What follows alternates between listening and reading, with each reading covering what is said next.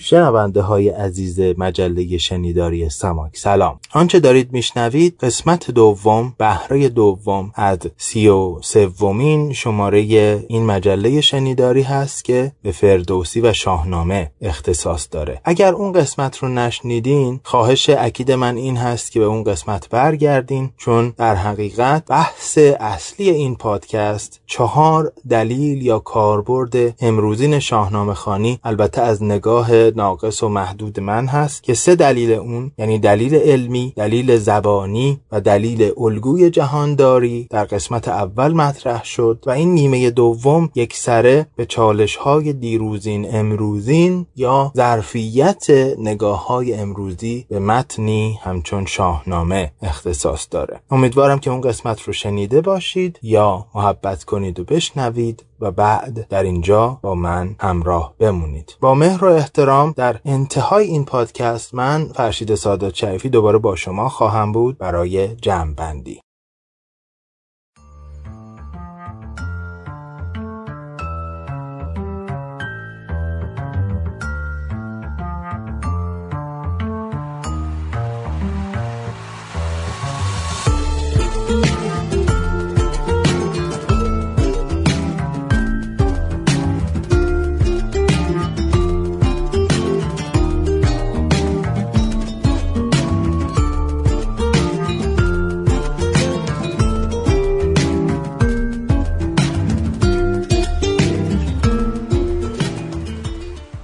مجله شنیداری سماک، جایی برای گفتن از ادبیات.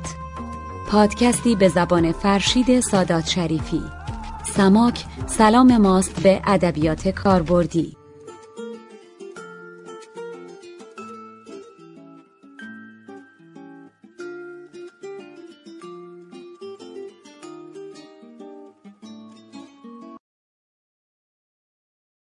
با اجازه استاد راد عزیز، من در این قسمت باید مزاحم شما باشم. اولا تشکر بکنم از ایشون به خاطر اینکه اون جلسه‌ای که راجع به بهرام داشتن، جلساتی که داشتن، به من یک جرأتی داد که خواهش‌های مکرری که اینجا بود، دوستان اصرار می‌کردن که آقا سعدی، حافظ، مولانا گذاشته شده، چرا سراغ شاهنامه نمیری؟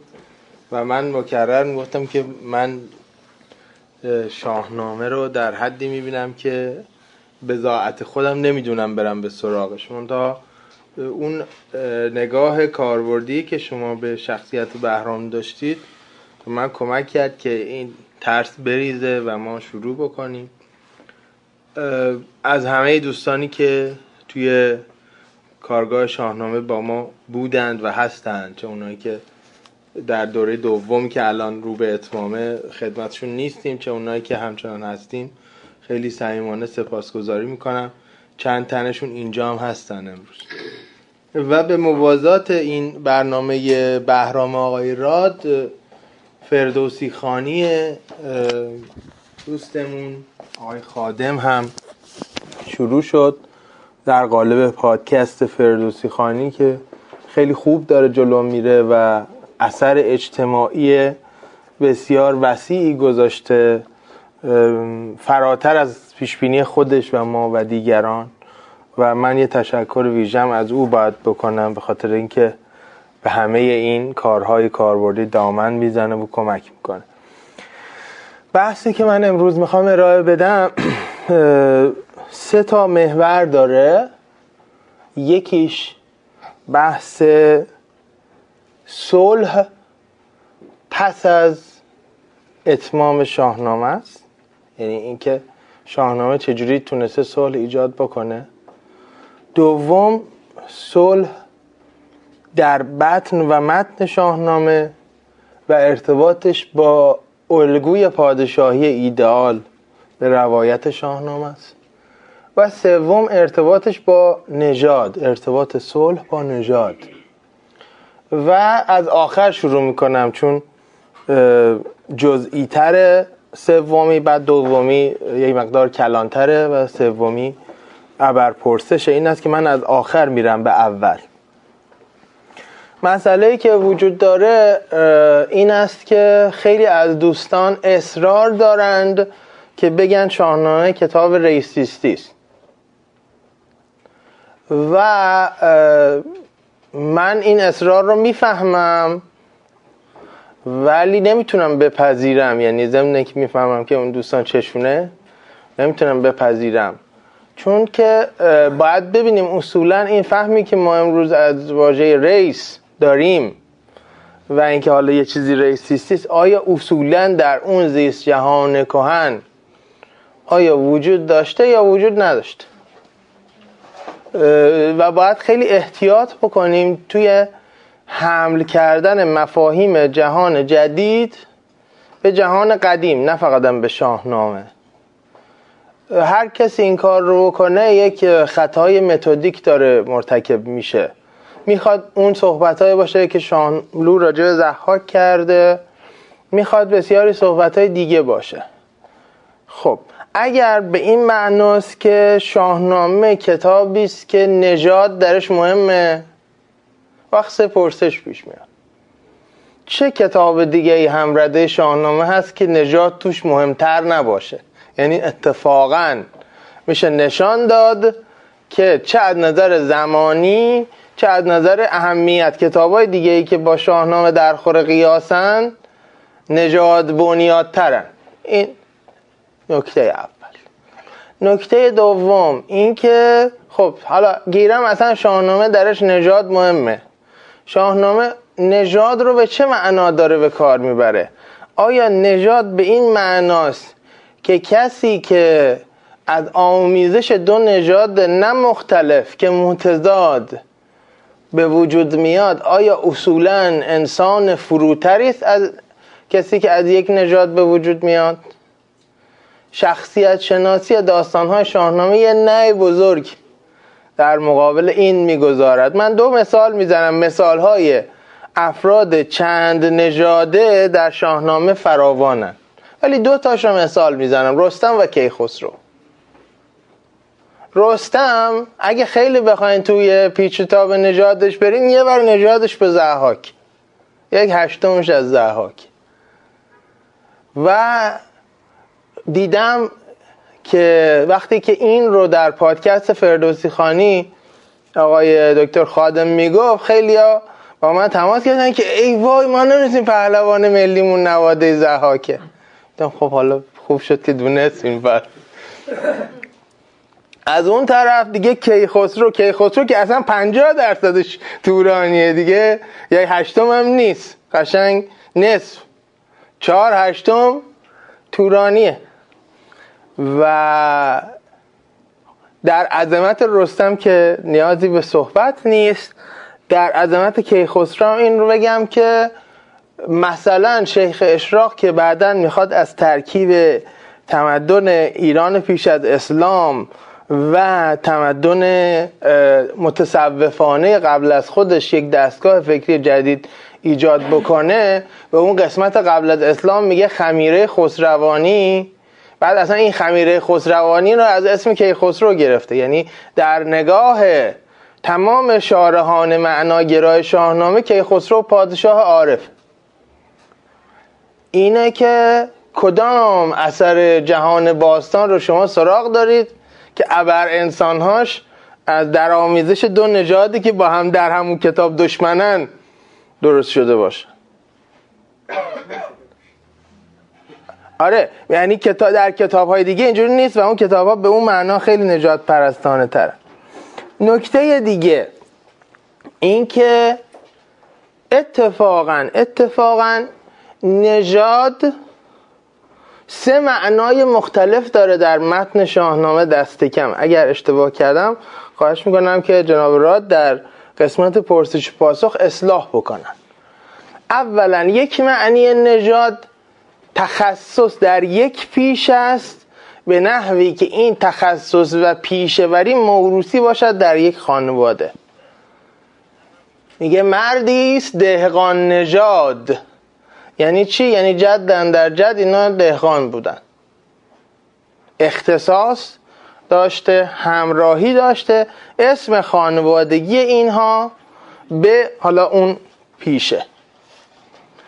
و معنای دیگری که نژاد داره، معنای اولش که روشن همون نژادی که تو ذهن هممونه، معنای دومش هم به معنای پیشه است. معنای سومش رو من اجازه میخوام یک بخشی از کینخواهی سیاوش را ابیاتی رو آوردم. البته اگه بخوام کل اون قسمت رو بخونم 130 بیت خیلی وقتتون رو میگیره، ولی بخش‌هایش رو برای شما 20 بیتش رو میخونم و بعد اونجا رستم شروع میکنه از نژاد صحبت کردن، جایی که داره پوز پسرش رو میده، داره پوز فرامرز رو میده. ببینیم که معنای سوم نژاد چیست و اون وقت این چه ارتباطی میتونه با صلح داشته باشه. میگه چو آگاهی آمد به کاووس شاه، که شد روزگار سیاوش تباه. به کردار مرغان سرش را ز تن، جدا کرد سالار آن انجمن. گرفتند شیون به هر کوهسار، نه فریاد رس بود و نه خواستار. تهمتن چو بشنید زو رفت هوش، ز زاول به زاری برآمد خروش. به چنگال رخساره بشخود زال، همی ریخت خاک از بر شاخ و یال. چو یک هفته با سوگ بود و دو جم، به هشتم برآمد ز شیپور دم. چو آمد به نزدیک کاووس کی، سرش بود پرخاک و پرخاک پی. بدو گفت خوی بدت شهریار، پراکندی و تخمت آمد به بار. این حرفا رو رستم داره به کیکاووس میزنه. تو را مهر سودابه و بدخویی، ز سر برگرفت افسر خسروی. کنون آشکارا ببینی همی، که بر موج دریا نشینی همی. نگه کرد کاووس بر چهر او، بدیدش که خونین و آن مهر او. نداد هیچ پاسخ مرو را ز شرم، فرو ریخت از دیدگان آب گرم. تهمتن برفت از بر تخت اوی، سوی خان سودابه بنهاد روی. ز پرده به گیسوش بیرون کشید، ز تخت بزرگیش در خون کشید. به خنجر به دو نیم کردش به راه، نجنبید بر جای کاووس شاه. چون میگه که تو عامل اصلی کشته شدن سیاوش تو بودی با اون ماجراهایی که به پا کردی. خلاصه داستان همینجوری ادامه داره تا اینکه طی ابیاتی رستم تک تک پهلوانان ایران رو تهییج میکنه. میگه تا زمانی که کین سیاوش به جا نیامده ما اجازه نشستن نداریم.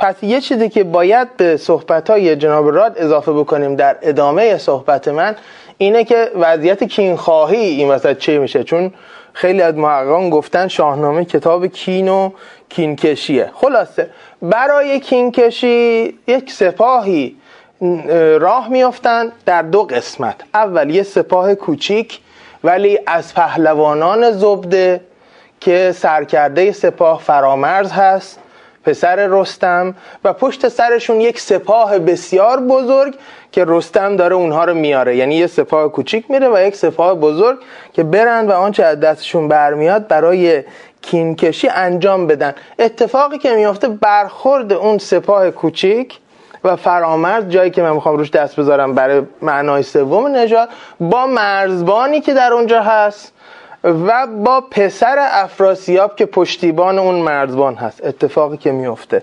اینجا رو ببینید. مرزبان میپرسه طبیعتا، میگه شما کی هستید؟ بلند شدید اومدید با لباس جنگی اینجا چیکار دارید؟ شما از لشکر افراسیابید یا ایرانی هستید؟ بگید کی هستید. طبیعیه که سوال میکنه. فرامرز جوابی میده، میگه فرامرز گفته گو شوربخت منم بار آن خسروانی درخت، که از نام او شیر پیچان شود، چو خشم آورد پیل بیجان شود. مرا با تو بدگوهر دیوزاد، چرا کرد باید همی نام یاد.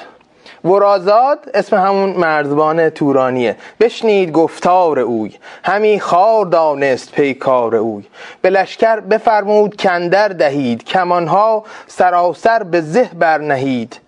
خلاصه جنگی در میگیره و فرامرز جنگی چو او را بدید، خروشی چو شیر ژیان برکشید. برانگیخت از جا شبرنگ را، بیفشرد بر نیزه بر چنگ را. یکی نیزه زد بر کمربند اوی، که بگذست زیر زره بند اوی. چنان برگرفتش ز زین خدنگ، که گفتی یکی پشه دارد به چنگ. بیفکند بر خاک و آمد فرود، سیاووش را داد چندی درود. سر نامور دور کرد از تنش، پر از خون بیالود پیراهنش. چنین گفت کینت سر کین نخست، پراکنده شد تخم پرخاش و رست.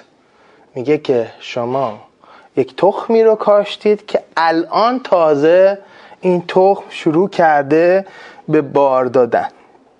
خلاصه از اون طرفم افراسیاب میشنوه که همچین چیزی هست و به پسرش میگه که بیا، اسم پسرش سرخ است، بیا برو تو اینا رو ادبشون بکن و اینها.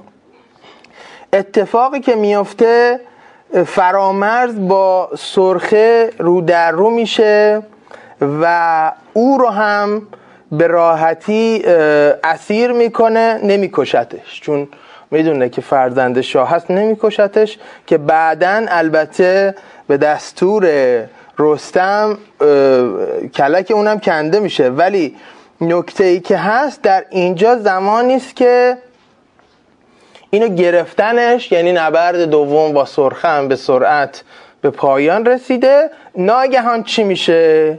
درفش تهمتن همانگه ز راه، پدید آمد و گرد پیل و سپاه. فرامرز پیش پدر شد چو گرد، به پیروزی از روزگار نبرد. به پیش اندرون سرخه را بسته دست، بکرده ورازاد را یال پست. همه غار و هامون پر از کشته بود، سر دشمن از رزم برگشته بود. سپاه آفرین خواند بر پهلوان، بر آن نام بردار پور جوان. تهمتن بر او آفرین کرد نیز، به درویش بخشید بسیار چیز. حالا بیتی که بحث ماست اینجاست، یکی داستان زد بر او پیلتن. داستان یعنی ضرب‌المثل، یعنی سخن رایج، یعنی اشاره کردن به یه چیزی که حداقل یه بخشی از حضار دربارش حضور ذهن دارن، عهد ذهنی دارن. حالا اون داستان چیه؟ که هر کس که سر برکشد ز انجمن، خرد باید و گوهر نامدار. هنر یار و فرهنگش آموزگار. فقط هم نه این چارتا، چو این گوهران را به جا آورد. به جا آورد یعنی از آن خودش بکنه، نه که فقط اسم پدری پشتش باشه، یعنی اینها رو واقعا در وجود خودش کاملا محقق بکنه. چی میشه؟ دلاور شود پر و پا آورد. پس اینجا که داره به نژاد خودش مینازه و در ادامه ابیات میگه خب این فرامرزم بچه من بود، طبیعی بود بزنه این دوتا رو با یه حرکت چل و پل بکنه، خیلی عجیب نیست. داره میگه چی؟ میگه 4 چیز باید جمع شده باشه در فرد، بعد تازه اونها رو به جا آورد. چی بود اون 4؟ خرد، گوهر نامدار، هنر، فرهنگی که آموزگار است، اونم نه فرهنگ عادی. خب اگر نژاد به این معناست در یه بخشی از شاهنامه، نژاد پرست بودن بر اساس او زیست جهان کهن خیلی امر مترقیه اتفاقا، چون اون نژادی که ما تو ذهنمون میاد وقتی میگیم شاهنامه کتاب ریسیستیه، فقط اولی از 4 تا به ذهن میاد. اگر اون به جا آوردن رو هم اضافه کنید، اولی از 5 تا. و شما دقیقا این رو میبینید که عیار قضاوت راجب پهلوانان، پادشاهان و شخصیت‌های مهم شاهنامه این 4 تاست. یعنی شما میتوانید شاهی رو داشته باشید که خیلی دوران پادشاهیش کوتاست، اصلا هم جنگ نمیکنه مثل زب، ولی این 4 تا درش به کماله. میتونید پادشاهی داشته باشید مثل کیکاووس که طولانی ترین پادشاهی رو در شاهنامه داره، بی‌معنی ترین پادشاه شاهنامه هست ضمناً. یعنی هر گونه کار بدی که شما میتونید تصور بکنید که از یک پادشاهی سر بزنه، از این کیکاووس سر میزن. یعنی کلکسیونه قشنگ. در نتیجه وقتی ما فروکاست بدیم شاهنامه رو به 4 تا حکایتی که اونها رو هم نخوندیم، یه چیزی راجبش شنیدیم، بعد یک احکامی میدیم که آره ضحاک خیلی آدم خوبه بود، یا شما ایرانیا منظورتون از ترک، همین ما ترک زبانات، هرچی به دوستان ترک زبان میگی که بابا کار پاکان را قیاس از خود مگیر، گرچه ماند در نوشتن شیر و شیر. حالا گرچه ماند در نوشتن ترک و ترک، بابا ای ترک نه او ترک، گن نه این فردوسی میخواسته ما ترک ها رو بده بکنه، نه ما از همون نژاد هموناییم، هرچی بگه بابا خوب نه خوب. اصلا اون موقع در ترکیه ای که الان شما بهش استناد میکنی، اینا یونانی حرف میزدن، زبانشون از خانواده زبانهای یونانی. نه این توطئه شما فارسا بوده برای برانداختن ما. نکته اینجاست که از این شوخی ها نمیشه با شاهنامه کرد. چرا از این شوخی ها نمیشه با شاهنامه کرد؟ دست کم به 5 دلیل. یکی اینکه دایره بسیار در هم پیچیده از شخصیت هاست. یعنی شما اگر با این دید شاهنامه رو نخونید که این شخصیت ها چیکار دارن میکنن، هر کدومشو بردارید یه چیزی میگید که یک جایش میلنگ. دوم اینکه این شخصیت پردازی که فردوسی کرده، یه بخشیش اون تمی بوده که خودش میخواسته به روایت بده، یه بخشیش در پیشینه اساطیری و حماسی ایران نهفته است که اون رو اگر کسی میخواد بفهمه، باید مثلا به کسی در حد مهرداد بهار رجوع بکنه. یعنی کار بنده و آقای راد هم نیست، یعنی بدون هیچ مداهنه‌ای ما کمترین آشنایی با اون زبانهای 4-5 زبان اصلی اون جهان ما اصلا نداریم و باید آدم استناد بکنه به اونها. دلیل دیگر این که وقتی که ایرانیان این شاهنامه رو تاریخ پنداشتند و اومدن تکمیل کردند، اومدن تقریبا هم حجم خود شاهنامه به قصه های شاهنامه اضافه کردند. 11 منظومه پهلوانی رو به شاهنامه اضافه کردند. حساب اونها رو باید از شاهنامه فردوسی جدا کرد.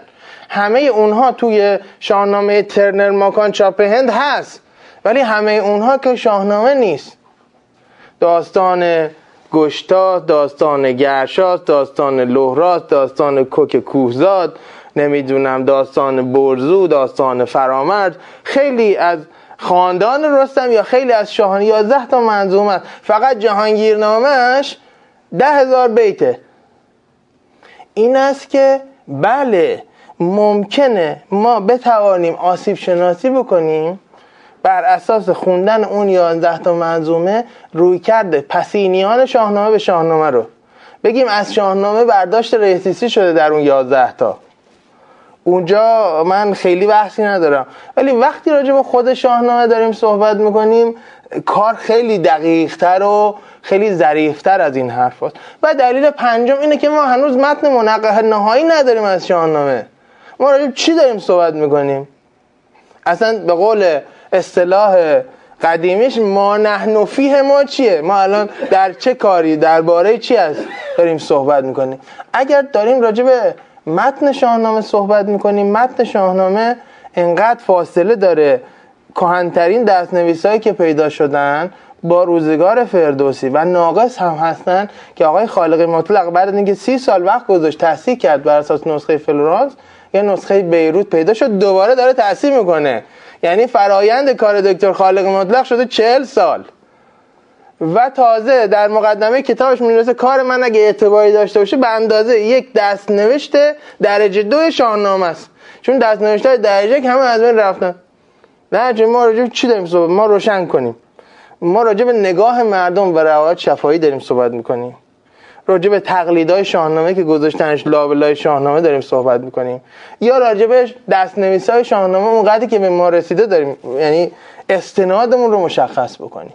به هر 5 دلیل من فکر میکنم شاهنامه اگر هم کتاب ریسیستی بوده، یک روایت بسیار مترقیانه از ریس، از نژاد به دست میده که در مقایسه با تمام حماسه های بالاخره ما اگه متن اصلی رو نخوندیم ولی ترجمه ایلیاد رو خوندیم، اودیسه رو خوندیم، انید رو خوندیم، گیلگمش رو خوندیم، اینا رو وقتی مقایسه میکنیم اونجا اتفاقا نژاد به اون معنایی که امروز نهی میشه اونجا خیلی پررنگتر.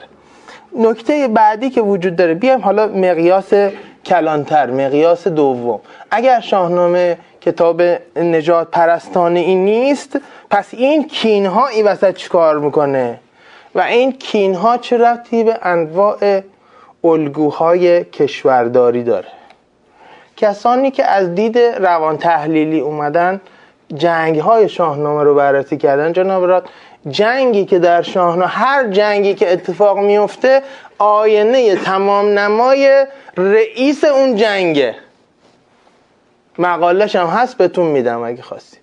یعنی یه موقعی هست توس رو میفرستن، توس ته زنش اینه که بابا من باید شاه میشدم، بابای من نوذر یه موقع شاه بوده، این خاندان کیقوباد از دست من گرفتن، یه پهلوانی به من دادن که دهنمو ببندن. دهنچه هر وقت میفرستنش مأموریت غیر ممکنه که حرف گوش بده و یکی از اشتباهاتی که کیخسرو میکنه این رو میفرسته و باعث کشته شدن فرود میشه. بهش میگه از این راه نرو، برادرم اونجاست، شما رو نمیشناسه، میخورین به پست هم، فاجعه به بار میاد. میگه بر بابا، میخواد از بیابون بفرستتمون، راه خوشاوها رو ول کنیم، حالا داداشتم دیدیم که دیدیم، بعد میدونم میکشنش به همین سادگی. نبردی که اتفاق میفته بیش از این که آینه اون قوم باشه، آینه تمام نمای کسیه که رئیس اون لشکر در اون لحظه. اگه آدم خیلی اهل عدالت، خیلی نبرد، خیلی اخلاقی جلو میره. اگر یک آدم بیمغزی مثل کیکاووس، رستم هم خلوچل دیوونه میشه، پسرش میکشه. اگر حتی یه پهلوانی هست مثلا به جای پادشاه، اون پهلوان درست بر اساس دستوراتی که داده شده عمل میکنه، اون جنگ نتیجه خوبی داده. اگه یه پهلوانی هست مثل توس که خیلی خیره سره، کاملا نتایج فاجعه بار داره. در نتیجه این اگر جنگ ها رو از اون کانتکست کلی بیاریم بیرون که آقا تقابل ایران و توران، قصه سلم و تور و ایرج رو فراموش کنیم، میگم آقا خود این جنگه چی داره به من میگه؟ از اولین بیت که شروع میشه تا آخرین بیت که تموم میشه، میبینیم خیلی بستگی داره به سالارش، به سپاه سالارش. و شاهانی که در شاهنامه هستن، من اینو تلفنی هم به آقای راد گفتم چون ما هم مخالفتی نکردن، اینجا جرأت میکنم بگمش، سر کلاس شاهنامه با دوستان این رو گفتم. پادشاهانی که در شاهنامه هستن به نظر من 3 الگوی پادشاهی ما داریم در شاهنامه. یکی پادشاهان زیاد از حد اخلاق گرا داریم. زیاد یعنی زائد و من آگاهانه دارم این کلمه زیاد از حد رو به کار میبرم. فریدون و کیخسرو از آن جمله اند. فریدون و کیخسرو چون خودشون بسیار آدم خوبی هستند و بر اساس اون خوبی حکومت میکنن و دنیا به سامان میشه. در شاهنامه وقتی شاه خوبه دنیا به سامان میشه. فکر میکنن که بقیه هم مثل اونا میتونن خوب باشن، در صورتی که بقیه به اندازه اونا خوب نیستن. کشورش و جهان رو قسمت میکنه بدون اینکه علم و اهلیت این سه قسمت کردن رو در فرزندانش ایجاد کرده باشه. میشه اون چیزی که میشه. کیخسرو به همین ترتیب. کیخسرو اولش که میاد بر تخت میشینه فکر میکنه که خب اینا پهلوانان قدیم ایرانن دیگه، نمیشه توس یه چیزی بگه بعد کارو انجام نده.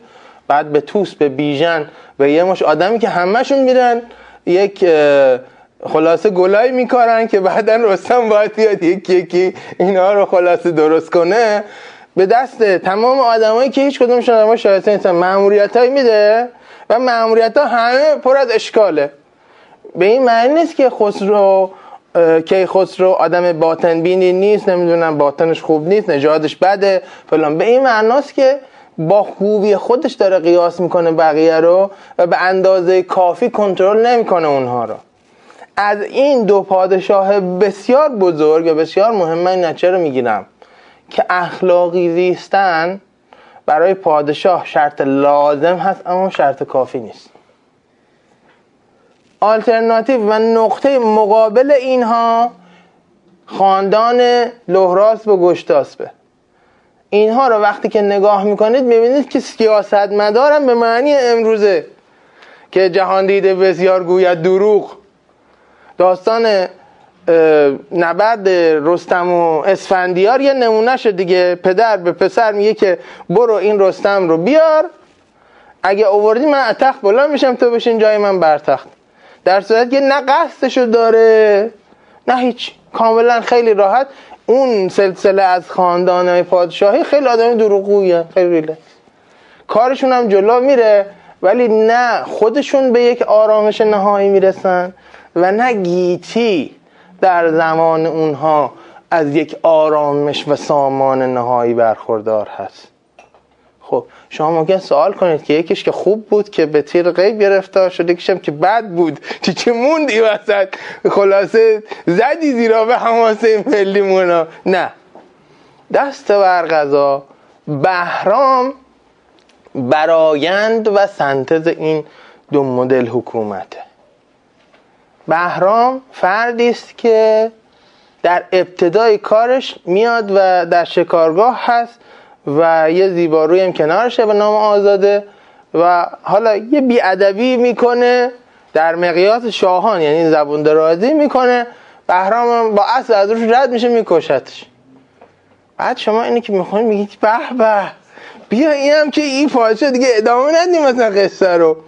بعد ادامه که میدید جلوتر که میرید میبینید که انگار در یک خیشکاری اسطوره‌ای این رد شدن بهرام از روی آزاده رد شدن از یک بخشی از خوی و خصال حیوانی و کاملا اون پادشاهی که هرچی میخواد باید انجام بشه، هیچکی هم جلو دارش نیست، آدم هم نیست، همینه که هست، از اون رد میشه و بعد میرسه به پادشاهی که در زمان اون اولین بار بعد از جمشید صفاتی در هستی هست که فقط در زمان جمشید، یعنی به سطحی از آرامش و خرمی میرسه، حالا نه کاملا، یعنی اون یه رکوردیه که هیچ وقت کسی بهش دست پیدا نمیکنه، ولی به یک شکلی از آرامش میرسه هستی که اون دیگه به جای تیغ تازیانه داره.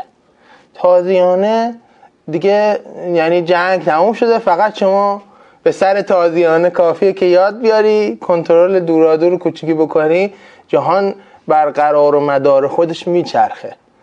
و اون وقت من از این یه نتیجه روانشناختی میگیرم وقتی میذارمش کنار هفت پیکر. توی هفت پیکر ما بهرامی رو داریم که از روز اول، از روز شنبه، از قصه اول که شروع میکنه نزد بانوی هندی، رنگ روز سیاهه و خیلی هم همه چیز شهوانیه. شهوانی نه فقط به معنی جنسی، یعنی به معنی هرچی میخوام فوراً باید حاضر بشه، من پادشاهم، همینه که هست، خیلی لیبیدو حاکمه به اون معنا. میاد شما در روز هفتم، در روز آدینه میرسید به رنگ سفید و میرسید به بانوی ایرانی و بعد از 7 روز قصه درمانی و آدم شدن این بهرام هست که میرسه به اونجایی که بهرام که گور میگرفتی همه عمر دیدی که چگونه گور بهرام گرفت، بهرام ناپدید میشه و ناپدید شدن یک بار دیگه هم در شاهنامه اتفاق افتاده در ماجرای کیخسرو. و ناپدید شدن نشانه یک جور تعالی است، یعنی با مرگ معمولی فرق میکنه. یه آدمیه که مرگش هم با بقیه اندکی ممکنه تفاوت بکنه. وقتی که این سیر رو میبینیم که نظامی هم گذاشته، میتونیم بذاریمش کنار شاهنامه، بگیم پادشاه آرمانی از دید شاهنامه کسی نیست که یک جنبه سیاه نداره، کسی نیست که در جایگاه شاه ظلم نکرده، کسی است که بتواند از اون جنبه ظالمانه خودش آگاه بشه و عبور بکنه. یعنی یک جور داینامیسمی در شخصیتش وجود داشته باشه. اون وقت این میشه الگوی آرمانی شاه، الگوی آرمانی که از قضا اتفاق افتاده. یعنی اشتراک شاهنامه با بوستان و گلستان در این است که جهان آرمانی دستیاب رو اتفاقاً به ما داده، نه جهان آرمانی که نمیشه بهش برسی و فقط مخصوص عرفاست. اگر این ابیاتی که خوندم که 5 بخش داره، نژاد 5 عنصر تشکیل دهنده داره، بذاریم کنار این الگوی پادشاهی، به یک نتیجه میتونیم برسیم. این که شاهنامه به 3 معنا میتواند کتاب صلح باشد. 1. این که حماسه ملی ایرانیان رو با یک گزینش دقیق به ما نشون داده که چه کارهایی و چه نوع آدمهایی اساس گیتی رو به هم میزنن، خشکسالی میارن، به قول عامیانش ادبار میارن، و چه نوع کاری و چه نوع جهانداری هست که میتونه اساس جهان رو بر نظم قرار بده از دید حماسه ملی ایرانیان و ایرانیان کهن. کارکرد دوم شاهنامه این هست که هر کدوم از این نبردها رو شما بردارید بخونید، حامی بسیاری پیام‌های اخلاقی هست که شما بعدتون میاد. وقتی که رستم اشتباه میکنه، از اشتباه رستم هم بعدتون میاد. وقتی هم که اینجا روداوه رو میزنه میکشه، شما بعدتون میاد. سوداوه ببخشید. وقتی که در اون داستانی که رفته به دشت سمنگان، دشتوان ازش میپرسه تو کی هستی، گوششو میکنه، اونجا هم بعدتون میاد. یعنی یه تاثیر واقعی شما از آدم‌ها دارین. باعث نمیشه که چون رستم میگن آفرین به به احسنت که کشت، مثلا چه خوب که کشت، مثلا نازش هستش، اینجوری نیست. و کارکرد سوم، در اون زمانی که اندیشه‌های شعوبی داشتن به افراط میگراییدن، شما وقتی که جنگ‌های شاهنامه رو نگاه میکنید میبینید که با وجودی که خاندان رستم از خیلی از شاهان ناراحتن، به ویژه از کیکاووس که طولانی ترین پادشاهی رو داره، اصلا در یکی از حمله هایی هم که میکنن برای کینخواهی سیاوش، میزنن افراسیاب و از قصدش میکنن بیرون. بعد رستم میره میشینه رو تخت افراسیاب. خب اگر که مثل امروز بود میگم خب الان در یه جایی هستیم که مرز مشترک داره با سیستان خودمون، پس من اعلام استقلال میکنم، جمهوری خودمختار سیستان رو از این لحظه تشکیل میدیم. حالا هر کم میتونه بیاد، اگه میتونه زورش میرسه بیاد از ما بگیره. من رستمم، من آنم که رستم بابت پهلوان. در صورت که وقتی میره رون تخت میشینه 3-4 تا دستور خیلی مسخره میده که نمیدونم پسر این آبو بده اون بخوره، نمیدونم اینجا آمو بردارید اینجا بذارید اونجا، نشون میده که داره مثلا دستورای مسخره میده و اصلا خودش رو در قامت پادشاهی نمیبینه. کما اینکه جدش سام هم وقتی اینکه میگن آقا پادشاه زمان پادشاه بدیه تو بیا به جاش بشین، میگه که اگر یه دختری از نسل اون پیدا کنید بیاد بر تخت بنشینه و من تخت او رو حفظ کنم، این بهتره تا من بیام شاه بشم.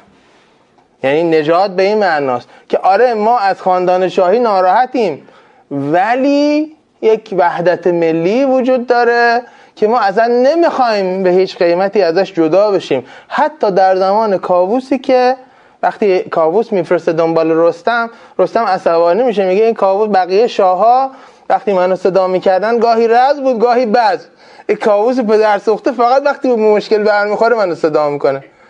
و از قضا در زمان همون کاووس هم هست که افراسیاب میکنن بیرون میشینه رو تختش، ولی نه اعلام استقلال میکنه نه میرن شاه جدید پیدا بکنن. یعنی یک نتیجه‌ای که من میتونم بگیرم اینه که فردوسی میخواسته بگه مهم نیست که شاهمون چقدر خوبه یا بده، یک مصلحت بزرگتر از اون وجود داره و اون حفظ هویت ملیه که اون هویت بی ارتباط نیست با مرزهای جغرافیایی. و این کارکرد سوم دیگه عین صلح و عین جلوگیری کردن از افرادگرایی‌های زبانی و اجتماعی و انواع جدایی طلبی‌هایی که از اون روزگار گرفتارش بودیم تا به امروز. به این معنا، به این سه معنا شاهنامه میتونه کتاب صلح باشه و خیلی هم این ماجرای صلح و صلح آوری درش جدی باشه و کینکشی هایی هم که خودم مورد سوال قرار دادم به این معنا کین ها عامل جلو رفتن داستان و عامل غلبه خوبی بر بدی و نبرد خیر و شر هستند. از این بابت اگر به شاهنامه اینجوری نگاه بکنیم، نه اینکه بی‌عیب باشه، ولی خیلی از ابهام‌های ما رو حل میکنه. خیلی ممنونم که شنیدین، خودتون رو تشویق کنید که منو تموم کنید.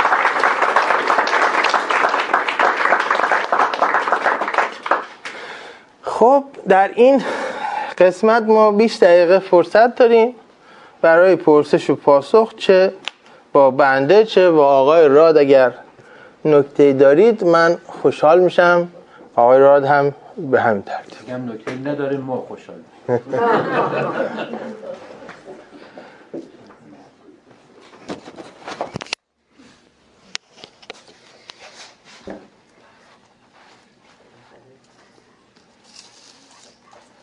مرد جنگی خدمت بس دیگه، داخل کدوم مرد جنگی باشه شاهنامه میگه. من قبل از اینکه دوستان پرسشی بکنن این رو بگم که این کینی که شما گفتن، حالا پرسش هم کردن در شاهنامه، مقدار جنبه آسیب شناسی هم داره. یعنی کین به صورت چیز مطرح هست تو شاهنامه، خشونت که انتقام به دنبال داره و آسیب‌های جدی میرسونه به نظام‌ها و مردم. ولی در این حال جنبه آسیب شناسی هم در شاهنامه داره. یعنی فردوسی به کین به عنوان یه آسیب نگاه میکنه و کین خواهی رو در واقع نشون میده به خاطری که بگه که چقدر بدعهدی زیانبار هست.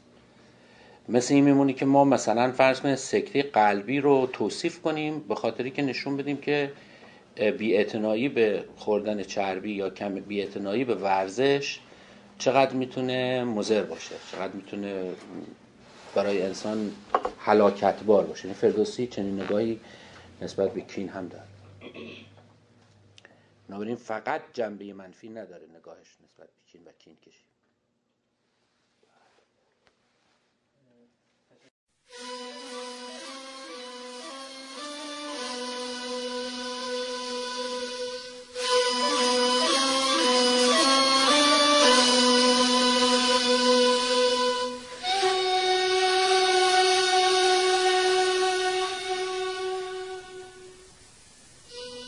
جهانا سراسر فسوسی و باد، به تو نیست مرد خردمند شاد. که داند که چندین نشیب و فراز به پیش آرد این روزگار دراز. بر این گونه گردد همی چرخ پیر، گهی چون کمان است و گاهی چوتی. همه تا در آز رفته فراز، به کس بر نشد این در راز باز. بدان تا نداند کسی راز او، اما نشنود نام و آواز او. از این راز جان تو آگاه نیست، بدین پرده اندر تو را راه نیست. یکی ژرف دریاست بن ناپدید، در گنج رازش ندارد کلید. چنین است رسم جهان جهان، همی راز خویش است و دارد نهان. چنین است رسم سرای جفا، نباید از او چشم داری وفا. همه کارهای جهان را در است، مگر مرگ کان را دری دیگر. اگر مرگ داده است بیداد چیست؟ ز داد این همه بانگ و فریاد چیست؟ چه با رنج باشی چه با تاج و تخت، ببایست بستن به فرجام رخت. به گیتی در آن کوه چون بگذری، سرانجام نیکی بر خود بری. بترس از خدا و میازار کس، بترس از خدا و میازار کس. رای رستگاری همین است و بس. از سه تا مقدمه 2 دقیقه‌ای با اجازه شما شروع میکنم و بعد در قسمت‌های صحبت من همدن توقف میکنم که شما اگه دوست دارید بحث کنید، سوال میکنید، مخالفت کنید، یعنی همه بحث رو یک جا مطرح نمیکنم با اجازه شما. یکی زمینه مردم شناختی قضیه است. یک شخصی داریم، پروفسور آنتونی میوری پاتر، که جزء انسانشناساست، فارغ التحصیل هاروارده و اولین کسیه که به شکل دانشگاهی، یعنی در قالب تیسس، روی کانفرانتیشن پترن کار کرد. به خاطر نوع پرینسیپالی که تا پیش از 1920 بر این شکل از تحقیقات حاکمه، از تحقیقات میدانی و کتابخانه‌ای به موازات هم استفاده میشه. یعنی اون انسانشناس باید بره قبایل بدوی رو که اون موقع خیلی جذاب بودن برای دانشگاه ها مطالعه بکنه و بعد ببینه که اون پترن ها، اون الگوهایی که بر زندگی اونها حاکم هست، آیا میتونه در تاریخ مکتوب هم از این نشانی پیدا بکنه یا نه. در این قسمت دوم نشانیابی آیین‌ها مهمترین چیزی که مطرح میشه اهمیت ادبیاته، چون بر این مسئله واقفم که ادبیات یک جور تاریخ غیر رسمی، تاریخی است که شاهان ننوشتن، بازتابنده تاریخ فرهنگی آدمیان هست. این پاتر فکر میکنم 1914 است، الان گذاشتم که فایل پایان‌نامه لود بشه و سال دقیق رو خدمتتون میگم، ولی اونجوری که یادمه این تحقیقاتش به همون حدود 1914 برمیگرده.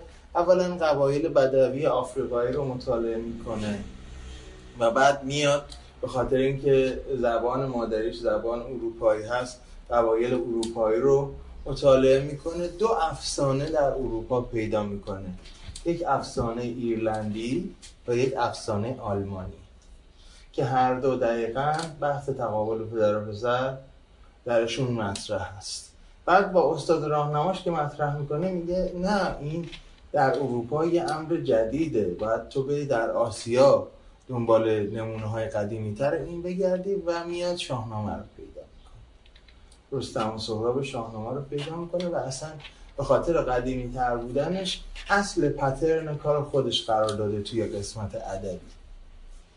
خب به یک نتایجی میرسه که خیلی نتایج جالبی هست. اولا این تقابل پدر و پسر در ادبیات از شکل طبیعی در میاد. این شکلی که توی اودیپ گفتن خیلی طبیعی بود، یه شاهی میخواد جای شاه دیگر رو بگیره. طبیعی منظورم نه که یعنی بدیهی یا خوب، طبیعی یعنی نچرال.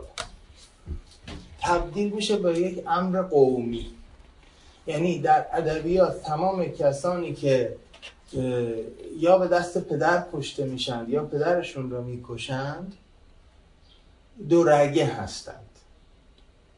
در شاهنامه هم چنینه، یعنی سهراب از تهمینه است که تهمینه یکی از کشورهای حاشیه ایران زمینه بین ایران و توران ولایت سمنگان و راجع به اینکه دورگه ها اصولا در شاهنامه و حتی خارج از الگوی تقابل پدر و پسر سرنوشت شومی دارند، چون پاک به اون معنای سنتی ماجرا نیستن، آمیخته هستند.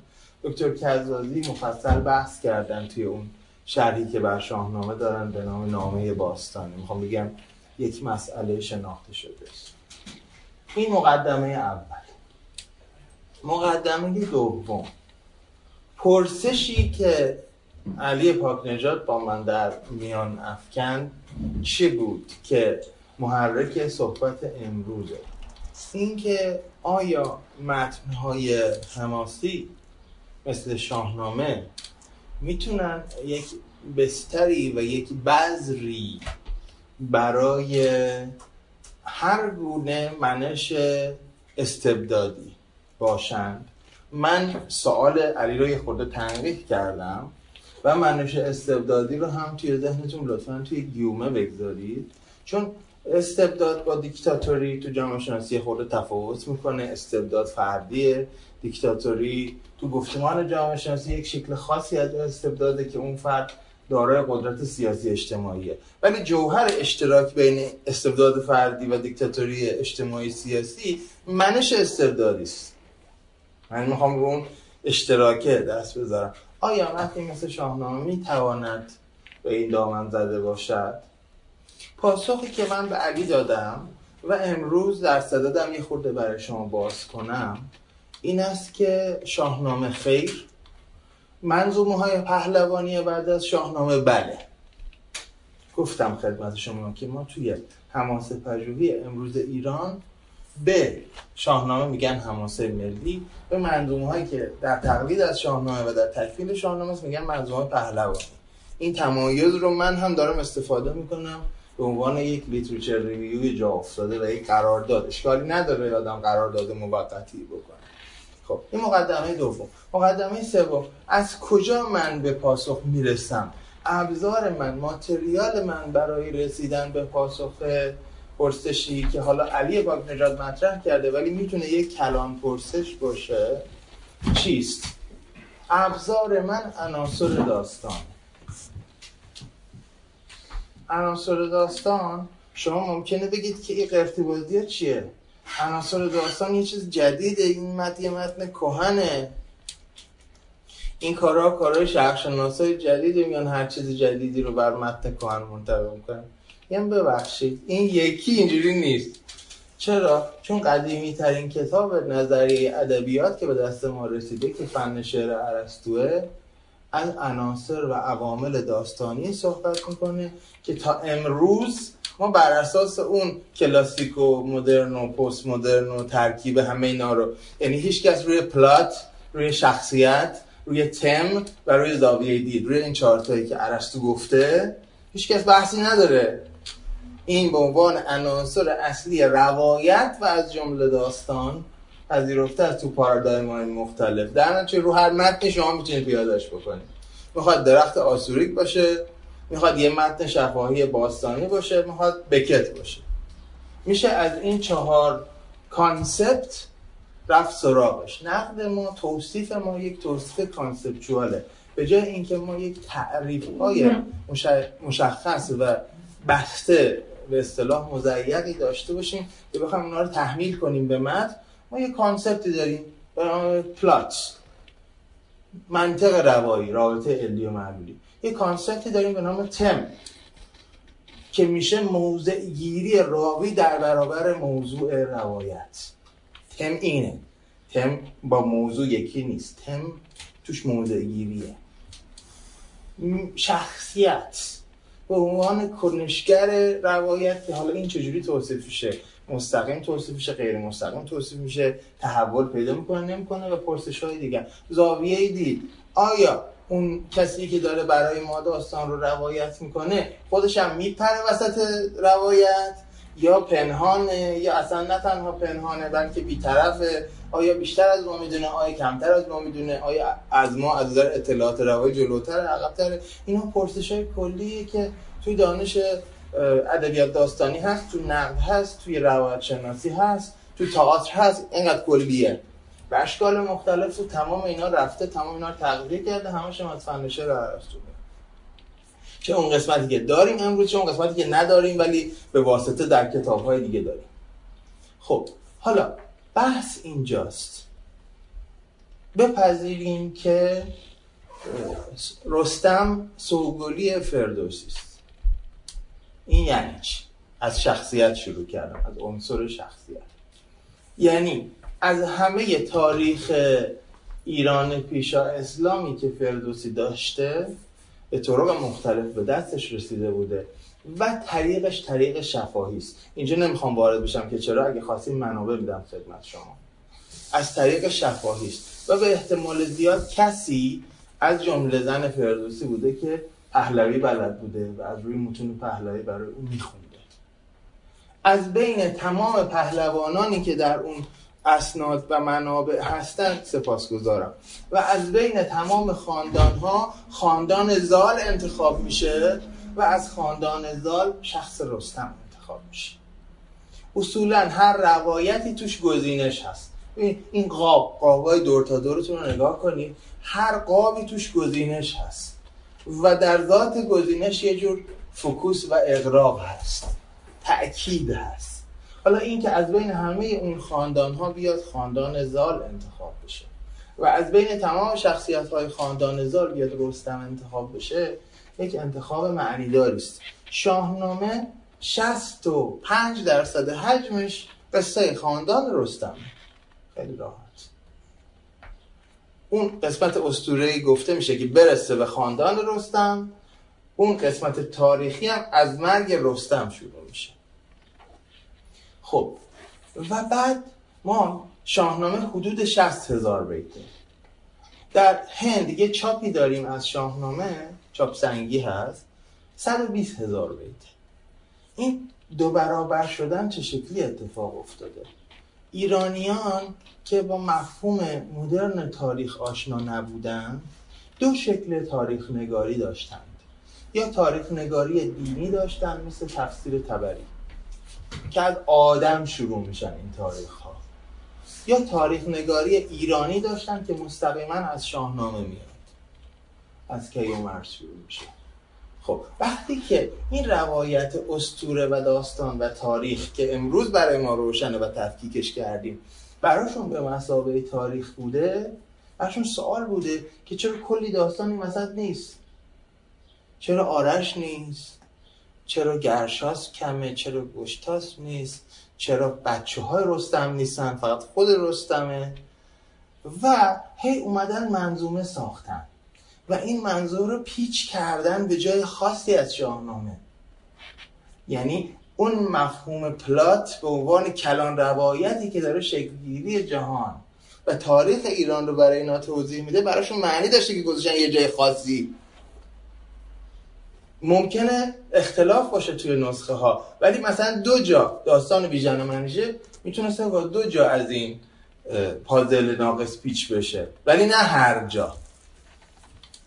حالا شما این فریم کلی رو وقتی در نظر میگیرید خیلی با متن سازگاره که ما بپرسیم خب وقتی ما صحبت از دیکتاتوری میکنیم آیا رستم هم دیکتاتوری میکنه؟ و اگر بله راوی داستان و پدید آورنده مکه فردوسی باشه آیا در برابر این دیکتاتوری ها موضعی میگیره یا نه؟ جواب این است که بله.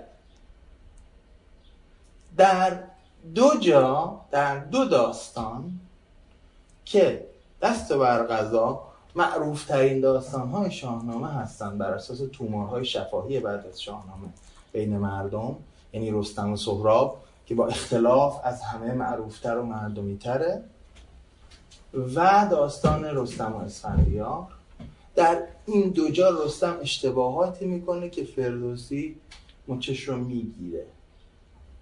اگه خواستید براتون بیت میخونم هر چقدر که لازم بود بعد از اینکه توقف کردم و سوالهاتون رو مطرح کردید بعد از قسمت اول. اما همین قسمت براعت استحلال، همین مقدمه داستان رو شما در نظر بگیرید. یکی داستان است پر آب چشم، دل نازک از رستم آید به خشم. یعنی من موضعی دارم درباره به این کاری که رستم کرده. خب و بعد من یه مقاله‌ای دارم به نام پهلوان به جای انسان. میگم دلیلی که فردوسی به رستم ایراد میگیره اینه که اون اونجا فقط پهلوانه، آدم نیست. هی سهراب بهش میگه که دل من همین بر تو مهر آورد، همین آب شرمم به چهره آورد. اون اصلا گوش نمیکنه که این داره از مهر و از شرم صحبت میکنه. میگه که ز کشتی گرفتن سخن بود، دوش نگیرم فریب تو زیندر مکوش. یعنی سهراب براش فقط دشمنه، چون رستم فقط پهلوانه، نه دوتا آدم که دارن از مفاهیم انسانی صحبت میکنن. و فاجعه همینجا رقم میخوره. دقیقاً فاجعه در داستان رستم و اسفندیار همین عملکرد پهلوانی اسفندیار رقم میخوره. حالا پس فردوسی دست کم دو بار در یک شخصیت اصلی و در یک شخصیت فرعی به عملکرد غیر انسانی مبتنی بر آرمان‌های جمعی در قالب پهلوان تاخته است. نکته دیگه، ترس رستم از مرگ. خیلی جالبه، اگر آدم‌هایی بترسند ولی برن جنگ ارزش داره. من توی ایران کار من ادبیات معاصر بوده، بعد یه سری از دوستان یقه ما رو میگرفتن چرا شما راجع به آثاری که درباره جنگ پدید اومده مینویسید. گفتم خب نقدش نکنیم که میشه همینی که میبینید. یه بخشی از وظیفه ما اینه که ما نقد کنیم بره جلو. اون قسمت ایدئولوژیک جنگ امروز که بهش میگن ادبیات دفاع مقدس، یکی از ایرادایی که داشت خیلی کلیشه‌ای بود. آدماش نمیترسیدن، نیازهای زمینی نداشتن. بعد از این مدت نویسندگان شخصشون آگاه شد، حالا هم به وسیله نقد هم به وسیله ترجمه، که بابا اگه به ترسه ولی بره جبهه ارزش داره. اگه تردید بکنه تو کشتن طرف، اینه که ارزش داستانی شدن داره. و مثلا ما توی نشر چشمه یک کتابی داریم توی ژانر جنگ به نام دیگر اسمت رو عوض نکن، راجب یه ایرانیه و یه عراقی که اینا به جایی که با هم جنگ بکنن اینا با هم داد و ستد دارن و خیلی زیبا این قضیه مطرح شد. اینو میخوام بگم که این عنصر جنگ آیا دستمایه‌ای برای یه چیز انسانی میشه این وسط یا نمیشه. هر جا که قهرمان‌های شاهنامه به بهانه جنگ، به بهانه منافع ملی، به بهانه امنیت ملی، به بهانه اینکه از من انتظار هست، تمام چیزایی که براتون آشناست، از کنش انسانی خودشون دست میکشن. فردوسی ساکت نیست، کلماتی که انتخاب میکنه ساکت نیست. و در کنارش روی دیگه سکه اینه که رستم میترسه از مرگ. رستم بار اول که سهراب میزنتش زمین، که گول میزنه سهرابو، میگه دگرگونه تر باشد آیین ما، چنین باشد آرایش دین ما، نخستین که پشتش نهد بر زمین نبرد سرش گرچه باشد یکی. که اونم رها میکنه، میگه خب فردا صبح میام میجنگیم. توی این فاصله شب شده، یه بار رستم خورده زمین، سهراب نشسته رو سینش که سرشو ببره، گول خورده نبریده. رستم برمیگرده به پیش برادرش که سپاه سالارم هست، میگه از او خوردنی خواست رستم نخواست و زندوه دل دیدگان را بشست. قشنگ نشون میده رستم فعالیت کرده، گرسنه است. و بعد شروع میکنه وصیت کردن رستم. رستم حتی جلوی اسفندیار وصیت نمیکنه، ولی جلوی رستم و سهراب وصیت میکنه که اگه من مردم سپاه این کار کنید، جنگ نکنید، برگردید به مامانم اینو بگو، به بابام اونو بگو. یعنی مرگ رو در یک قدمی خودش ببینه. لازم است فردوسی بگه این ترسید. همین کنشی که خلوت بکنه و وصیت بکنه، این نشانی از نزدیک دیدن مرگه.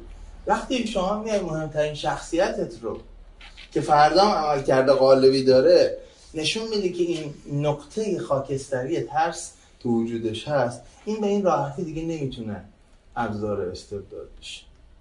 اما قسمت دوم جواب من به علی، این رو هم بگم، اینجا یه استاپ دادم برای بحثمون. توی منظومه‌های پهلوانی بعد ما سه تا منظومه داریم که الگوی تقابل پدر و پسر را تقلید کردند.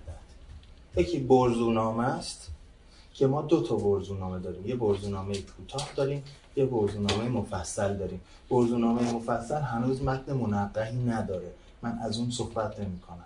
من از برزونامه کوتاه صحبت می‌کنم که تقریباً همحجم خود داستان رستم و سهراب.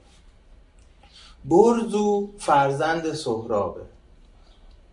سوال نکنید که این فرزند نوجوان که کشته شده چجوری میتونه فرزند داشته باشه، منطق اصول است، منطق بیولوژی نیست.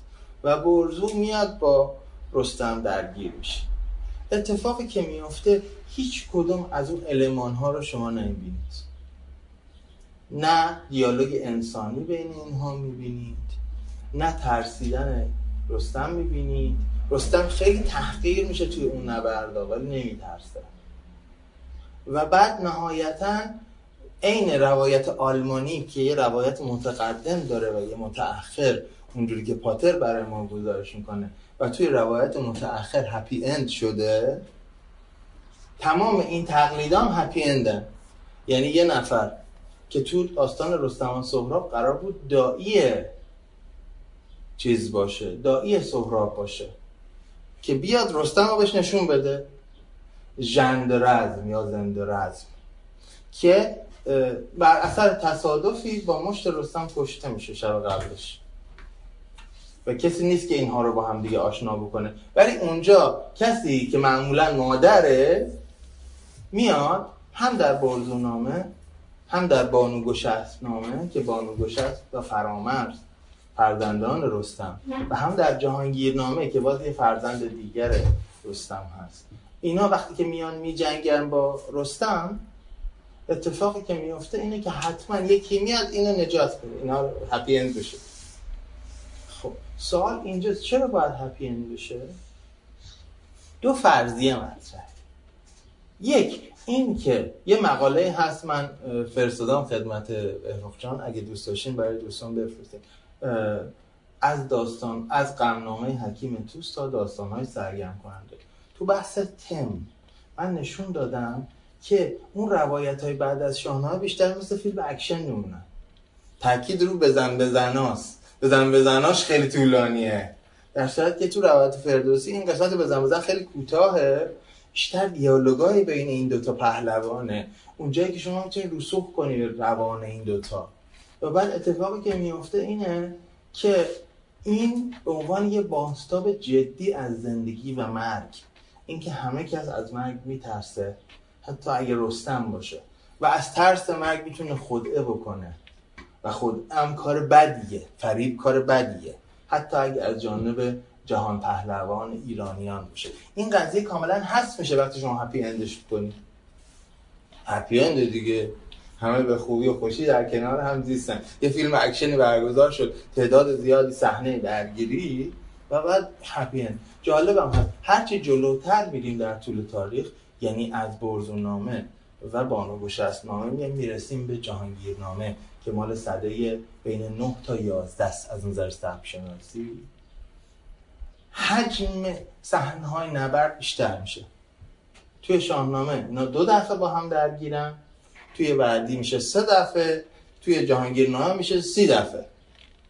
یعنی اصلا مثل این که، و بعد جالبم هست کاملا خاصیت نقالی داشته، یعنی انگار اون قاسم ماده سراینده یه قهوه‌خونه داشته، هر شب میومده برای آدما تعریف میکرده ولی مینوشته با وزن و قافیه شاهنامه، نه اینکه یه تومار شفاهی باشه، چون هر شب ریویو میکنه شب قبلو، میگه اونجوری که در قسمت پیش گفتیم، بعد بلا بلا بلا.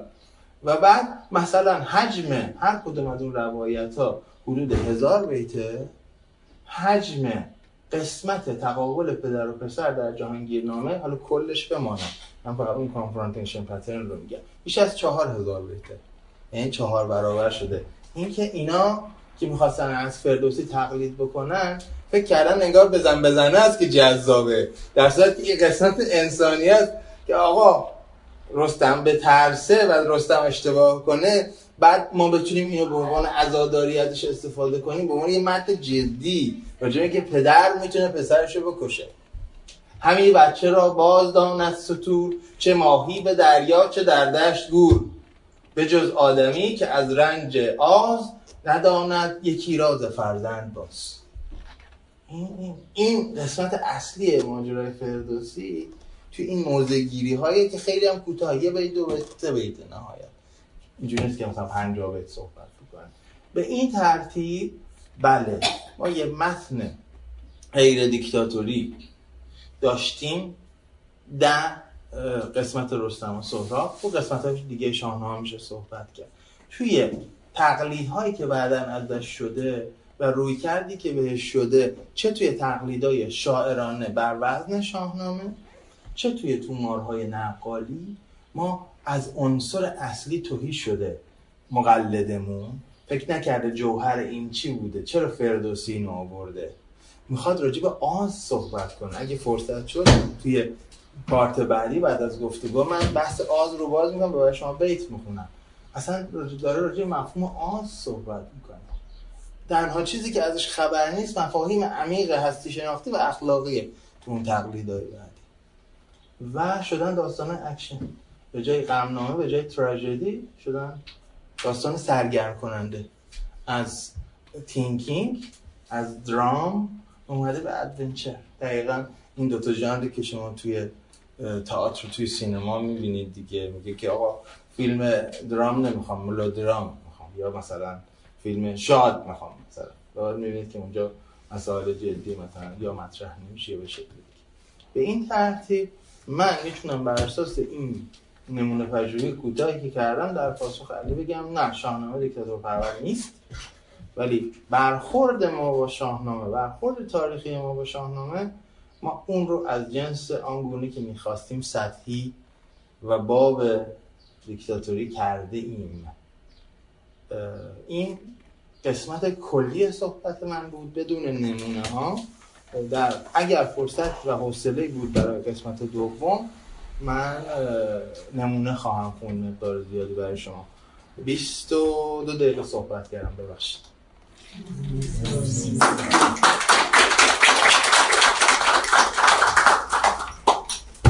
خب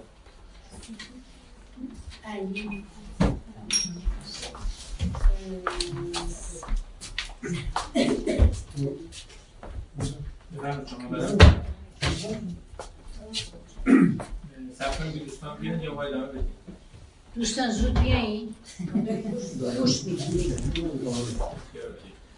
خیلی ممنونم. قبل از اینکه این توضیحات از تو بشنوم من خودم به اهمیت سوالی که پرسیدم پی نبودم تا امروز تفکر کنم. یک سری سوال بخاطرش داشتم مصروف می‌شدم و اینا شده در کنار. سوالی که می‌خوام ازت بپرسم اینه که توی شاهنامه چون می‌دونم خودت روی طرحوارها کار می‌کنی، حالا یه توضیحی راجع به این بده. این طرحوارهایی که می‌گیم یکا از داخل ادبیات فارسی به عنوان ویروس وارد فرهنگ ما شدن و آیا یه چنین طرحواری رو توی شاهنامه پیدا می‌کنیم؟ من البته به طور خاص من روی طرحواره‌های مربوط به روابط عاطفی کار کردم که بیشتر مثلا از نظامی میاد. اما اول توضیح بدم که طرحواره چیه. طرحواره یک اصطلاح روانشناسی ترمه، نمیتونیم ما همیشه این بحثا داریم با آقای فرخال، میگه این کلمه چیه، میگی من خوشم نمیاد، میگم آقای فرخال این الان ترم جا افتاده دیگه. توی ایران وقتی که میخوان به شما یا سکما، حالا بستگی داره بر اساس کدوم زبان اینو تلفظ کنید، اشاره بکنن که اونم از شما و اسکما یه چیز خاصی به مد نظر دارن تو روان تحلیلی تو سایکوآنالیتیک، این قرارداد شده، اصطلاح شده، معادل شده طرحواره. طرحواره ها ابزار تربیت هستن. یعنی خانم که از فروید صحبت کردن، اون بحثی که فروید میکنه از ایگو و سوپر ایگو و کانفلیکت هایی که اینا با هم دیگه دارن، در دوره فروید متأخر و شاگردانش به طور خاص آدلر و یونگ، ما میبینیم که اینا میان طبیعی میکنن انواع کانفلیکت ها رو از نظر سیر اجتماعی. بحثی که مطرحه کانفلیکت حاصل تربیته، آسیب حاصل رشد و کانفلیکت حاصل تربیته بیشتر. حالا منظور اینه طرحوارها جملاتی هستند راجع به خود فرد، خود انگاره یا خودپنداره فرد و راجع به دیگران و رابطه‌اش رو با خودش و دیگران تنظیم میکنن. یه نهاد داره، من مثلا نهاد دستوری، منظورم من، تو، او، اینا. خب یه باید یا نباید داره پشتش، یه مجموعه صفت یا مسند داره، یه فعل داره که معمولا فعل ربطیه. خب مثال بود میگفتن پسر که گریه نمیکنه. پسر که گریه نمیکنه شکل تغییر یافته یه طرحواره است. مرد باید محکم باشد.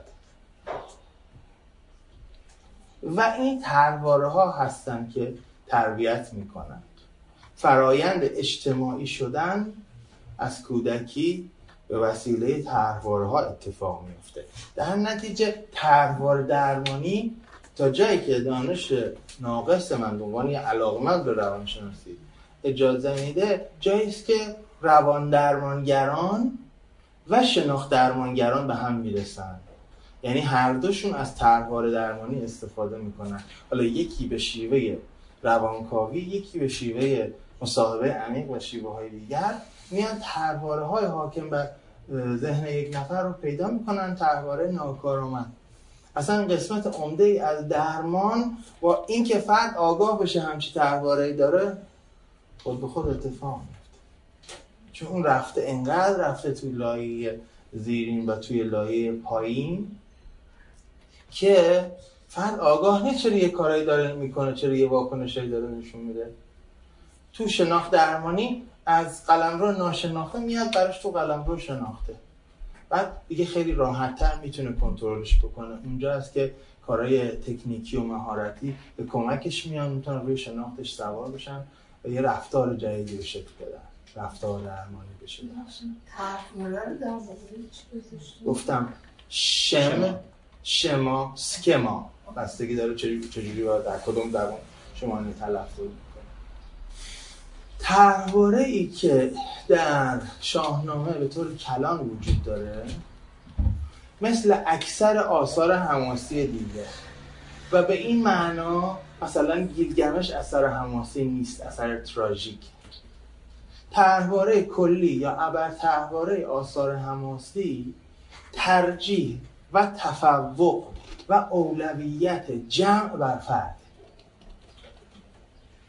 دکتر حقشناس، مرحوم دکتر حقشناس، زبانشناس بسیار برجسته بود. تحلیل‌های خیلی درخشان نقطه‌ای که یک کسی باید دنبال اینو بگیره، اینو گسترش بده. راجع به ادبیات هم زیاد داره. یه مصاحبه هم کرده بود، میگفت من سرم در زبانشناسی، دلم در ادبیات می‌تپه. حقشناس یه مقاله‌ای داره، اگه پیدا بکنم باز خدمت بهرافشان می‌فرستم. راجع به دو مدل انسان. میگه انسان حماسی غرق در جمع، غرق در قبیله است. حماسه از زندگی قبیله‌ای ویژگیش اینه که انسان احساس تنهایی نمی‌کنه.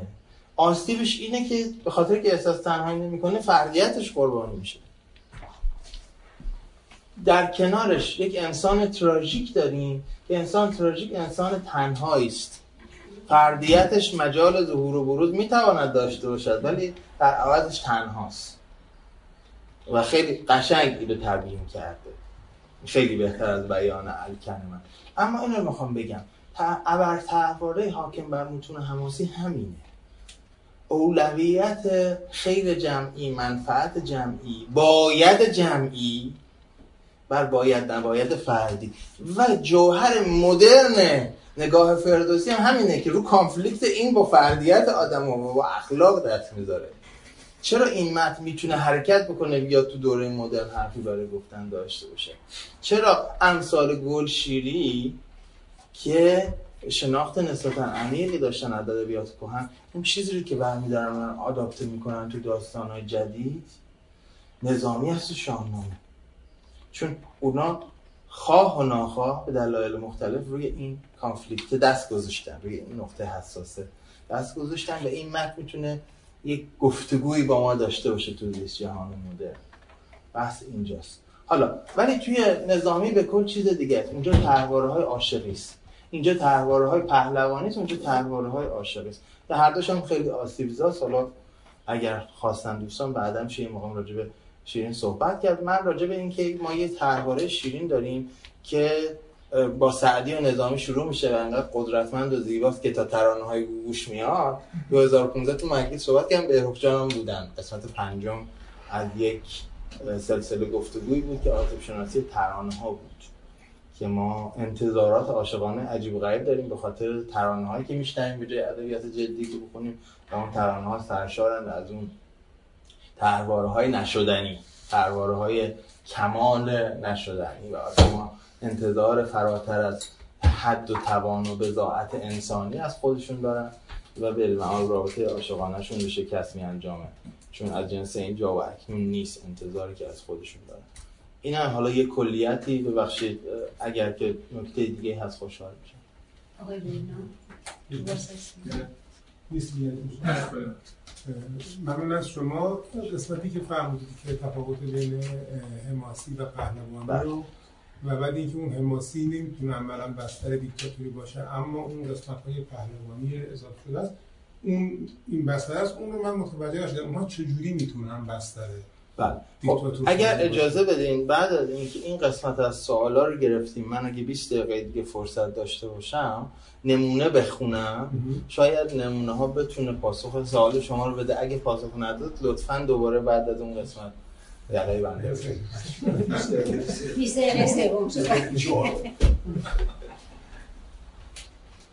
دیگه نمونه بخونم.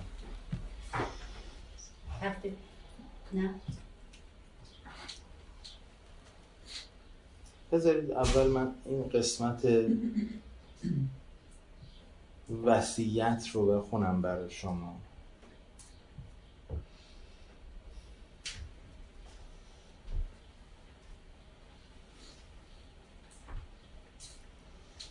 هشتمین گفتگوی هست که توی داستان رستم و سهراب مطرح میشه. زواره سپاه سالار ایران هست. سپاه سالار این واژه رو زیاد میشنوید در متون حماسی. یه پاورقی فقط بدم قبل از اینکه اینو توضیح بدم، اینکه سپاه سالار رو با پهلوان یکی نبینید، چون این مفاهیم برای ما خیلی روشن نیست. ساختار واقعی سپاه ایران در اون زمان بر ما روشن نیست. به عنوان یه امر نظامی که خیلی حساب کتاب داره، ما سپاه سالار رو با پهلوان تو ذهنمون خیلی راحت مخدوش میشه. سپاه سالار به خلاف پهلوان کارش جنگیدن نیست. سپاه سالار کاری که انجام میده این هست که سامان سپاه رو دقت میکنه، بیشتر جنبه مدیریتی داره و در ضمن خب مدیریت بحران باید بکنه دیگه. یه اتفاق افتاد. اگه بخوام یه معادل سازی نصف نیمه امروزی بکنیم راجع به تفاوت پهلوان و سپاه سالار، پهلوان مثل نیروی ویژه است، مثل تکاور، یعنی خیلی ورزیده است، یه توانایی‌های فردی دارد که هزار تا یکی ندارن از آدمایی که تو سپاهن. به خاطر این توانایی‌هاش توی سلسله مراتب نظامی چطور میشه؟ توی سلسله مراتب نظامی برتری داره به سپاهیان عادی، ولی مدیر سپاه اونها نیست. کمن شخصیت هایی که هم سپاه سالار باشند و هم پهلوان باشند. زال یکی از اونهاست و یک فرضیه‌ای که مطرحه که چرا از بین تمام خاندان هایی که فردوسی میتوانست انتخاب بکنه و قصهشون رو بگه در شاهنامه، چرا خاندان زال رو انتخاب کرده؟ 3-4 تا فرضیه هست. یکی اینکه اینها حاکمان محلی سیستان بودن ضمناً حفظ کننده تمامیت ارضی ایران هم بودن. دوم اینکه زال به قول شاهنامه پژوهان غربی کینگ میکره، آدمی بوده که انقدر بینش داشته که از بین همه این شاهزاده‌ها کدوم میتونه شاه باشه. به هر جام از انتخاب زال تبعیت نمی‌کنن، ایران دچار مشکلات بزرگ میشه. مسئله دیگری که وجود داره عمر بسیار طولانی زال هست در اسطوره‌های ایرانی، و مسئله چهارم همین جامع بودن شخصیت زاله که یه جاهای سپهسالاره، یه جاهای پهلوان هم هست، یعنی پهلوان پرور هم هست دیگه، هم فرزند پهلوانان بزرگ نریمان، سام، زال، رستم. اینا پهلوانای اصلی روایات ایرانی پیش از اسلام هستن و مثلا سامنامه یکی از اون 11 تا منظومه پهلوانیه که ایرانی‌ها وقتی تعجب میکنن چرا تاریخمون ناقصه، مگه میشه زال باشه بعد صحبتی از سام نباشه، مثلا سامنامه رو ساخت. هم پهلوانه، هم پهلوان زاده، هم فقط یک آدم ورزیده نیست، مخش هم کار میکنه، تدبیر بلده، استراتژی بلده، در نتیجه فرزندانش هم یه دونه میشه پهلوان، بقیه زواره و دیگران میشن سپاهسالار، یعنی مدیران سپاه هستن، اهل تدبیر هستن، تدبیر کنندگانی هستن که میتونن در مواقع بحرانی ماجرا رو مدیریت بکنن. و این مسئله خیلی مهم هست که ما در نظر بگیریم که وقتی که رستم میاد و داره وصیت میکنه با برادرش که در حقیقت جناب زواره باشه، این مسئله رو ما در نظر بگیریم، تمام این پیشنهاد رو در نظر بگیریم. میگه زواره بیامد خلید روان. خلید روان یعنی خلیدن، یعنی که یه چیز تیزی بره توی یه بافت. نه میگه خب همشون وایساده بودن جنگ رو نگاه میکردن دیگه، انتهای روز اوله رستم داره برمیگرده دم غروب. زواره بیامد خلید روان که امروز چون رفت بر پهلوان، حالا میدونه که چگونه رفته ولی جرئت نداره مستقیم بگه. رستم جوابش نمیده، خیلی جالب از نظر داستان پردازی. از او خوردنی خواست رستم نخورد. و اول یه چیزی که بخوریم بعد راجع به جنگ صحبت میکنیم. از این قشنگتر میشه نشون داد که این چقدر انرژی مصرف کرده، چقدر همه توش و توانشو توی اون نبرد اول از دست داده. از او خوردنی خواست رستم نخواست، پسانگه ز اندیشگان دل بشست. یعنی خودشو مشغول کرد به غذا خوردن که از ترس غافل بشه. چون این راند پیش برادر سخن که بیدار دل باش و سستی مکن، حواست باشه به شبگیر. شبگیر دقیقاً اون لحظه ایه که شب تمام میشه و روز شروع میشه. یه موقتی کوتاه داره، مثلا در حد 10 دقیقه که پیش زمینه است و بهش میگن صبح نخست و دروغینه، که حافظ هم میگه که صدق کوش که خورشید زاید از نفست که از دروغ سیاه گشت روی صبح نخست. و همین کوتاهی اون صبح اولیه که خورشید بعدش طلوع نمیکنه اشاره داره. شبگیر از این صبح نخست تا اون لحظه که آفتاب طلوع کنه، یعنی صبح خیلی خیلی خیلی زود. به شبگیر چون من به آوردگاه روم پیش آن ترک ناوردخواه، همی باش بر پیش پرده سرای، چو خورشید تابان برآمد ز جای. ساختار موقوف المعانی این بیت، ببینید چقدر کش داره روایت. این کشدار بودنان من بررسی کردم، اونجایی که اضطراب داره یکی از راه‌ها اینه که سرعت کم میکنه. خب چی میشه؟ گریدون که پیروز باشم به جنگ، بدان دشت کین بر نسازم درنگ. بیاور سپاه و درفش مرا، همان ساز و زرین کفش مرا. سوال، چرا میگی اونجا وای نمیسم اگه پیروز شدم؟ دقیقاً به یک رسم پهلوانی اشاره داره.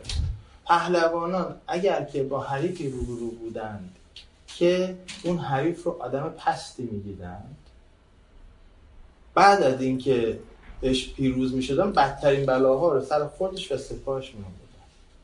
زمانی که یک احترامی برای اون حریف قائل بودن، اتفاقا جنگو خیلی سریع تمام کردن. پس به غیر مستقیم داره میگه که این پهلوان جز معدود پهلواناییه که من اگر بهشم پیروز بشم نمیخوام حمله کنم به سپاهش. حواستون باشه برنامه حمله عمومی و لتو پار کردن و تحقیر کردن و اینا نداریم. خلاصه این خیلی جالبه. وگر خود دگرگونه گردد سخن، نمیگه اگه بمیرم. این بحثیه که تو روانشناسی اگزیستانشال هم در رویکرد انسان مدرن به مرگ مطرح میشه. میگن آقا کلمه مرگ رو به کار ببرید، کلمه دد رو به کار ببرید، چرا استعاره میسازی؟ چرا میگی پس دوی؟ حالا پس دوی که خیلی هم خوبه، تو فارسی نیستم بدونن که ما چند تا استعاره برای مردن داریم، فقط درگذشتن نیست. بعد میگن بابا انقدر شما اینو به کار نمیبرید بچه اصلا با مرگ مواجه نمیشه در ساحت زبانیش. بعد مرگ براش خیلی ترسناکتر و دردناکتر از پیشینیاش. آقا بگو مرگ، بگو مردن، بگو مرد، بگو انقدر بگو تا چی. حالا اینجا هم از نظر روانشناسی تحلیلی که میشه روی این سوار کرد اینه که میگه که دگرگونه باشد سخن، یعنی غیر مستقیم داره خلاصه به مرگ خودش اشاره میکنه، یعنی براش به زبون آوردنش هم ساده نیست، اینقدر براش دشواره. تو زاری مساز و نجندی مکن، مباشید یک تن بدین رزمگاه، مسازید جستن سوی رزم را. یه نمیخواد باشید و خلاصه ادامه بدید نبرد رو.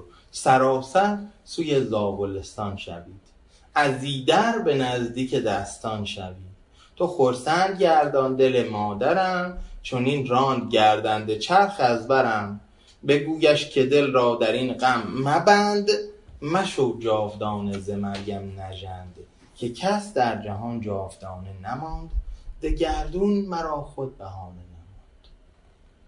ببینید اینجا اون موقعیت اخلاقیه که اگر هم فردوسی میخواد پندی بده از زبان شخصیت محبوبش، در یک جای مناسبی این کارو میکنه.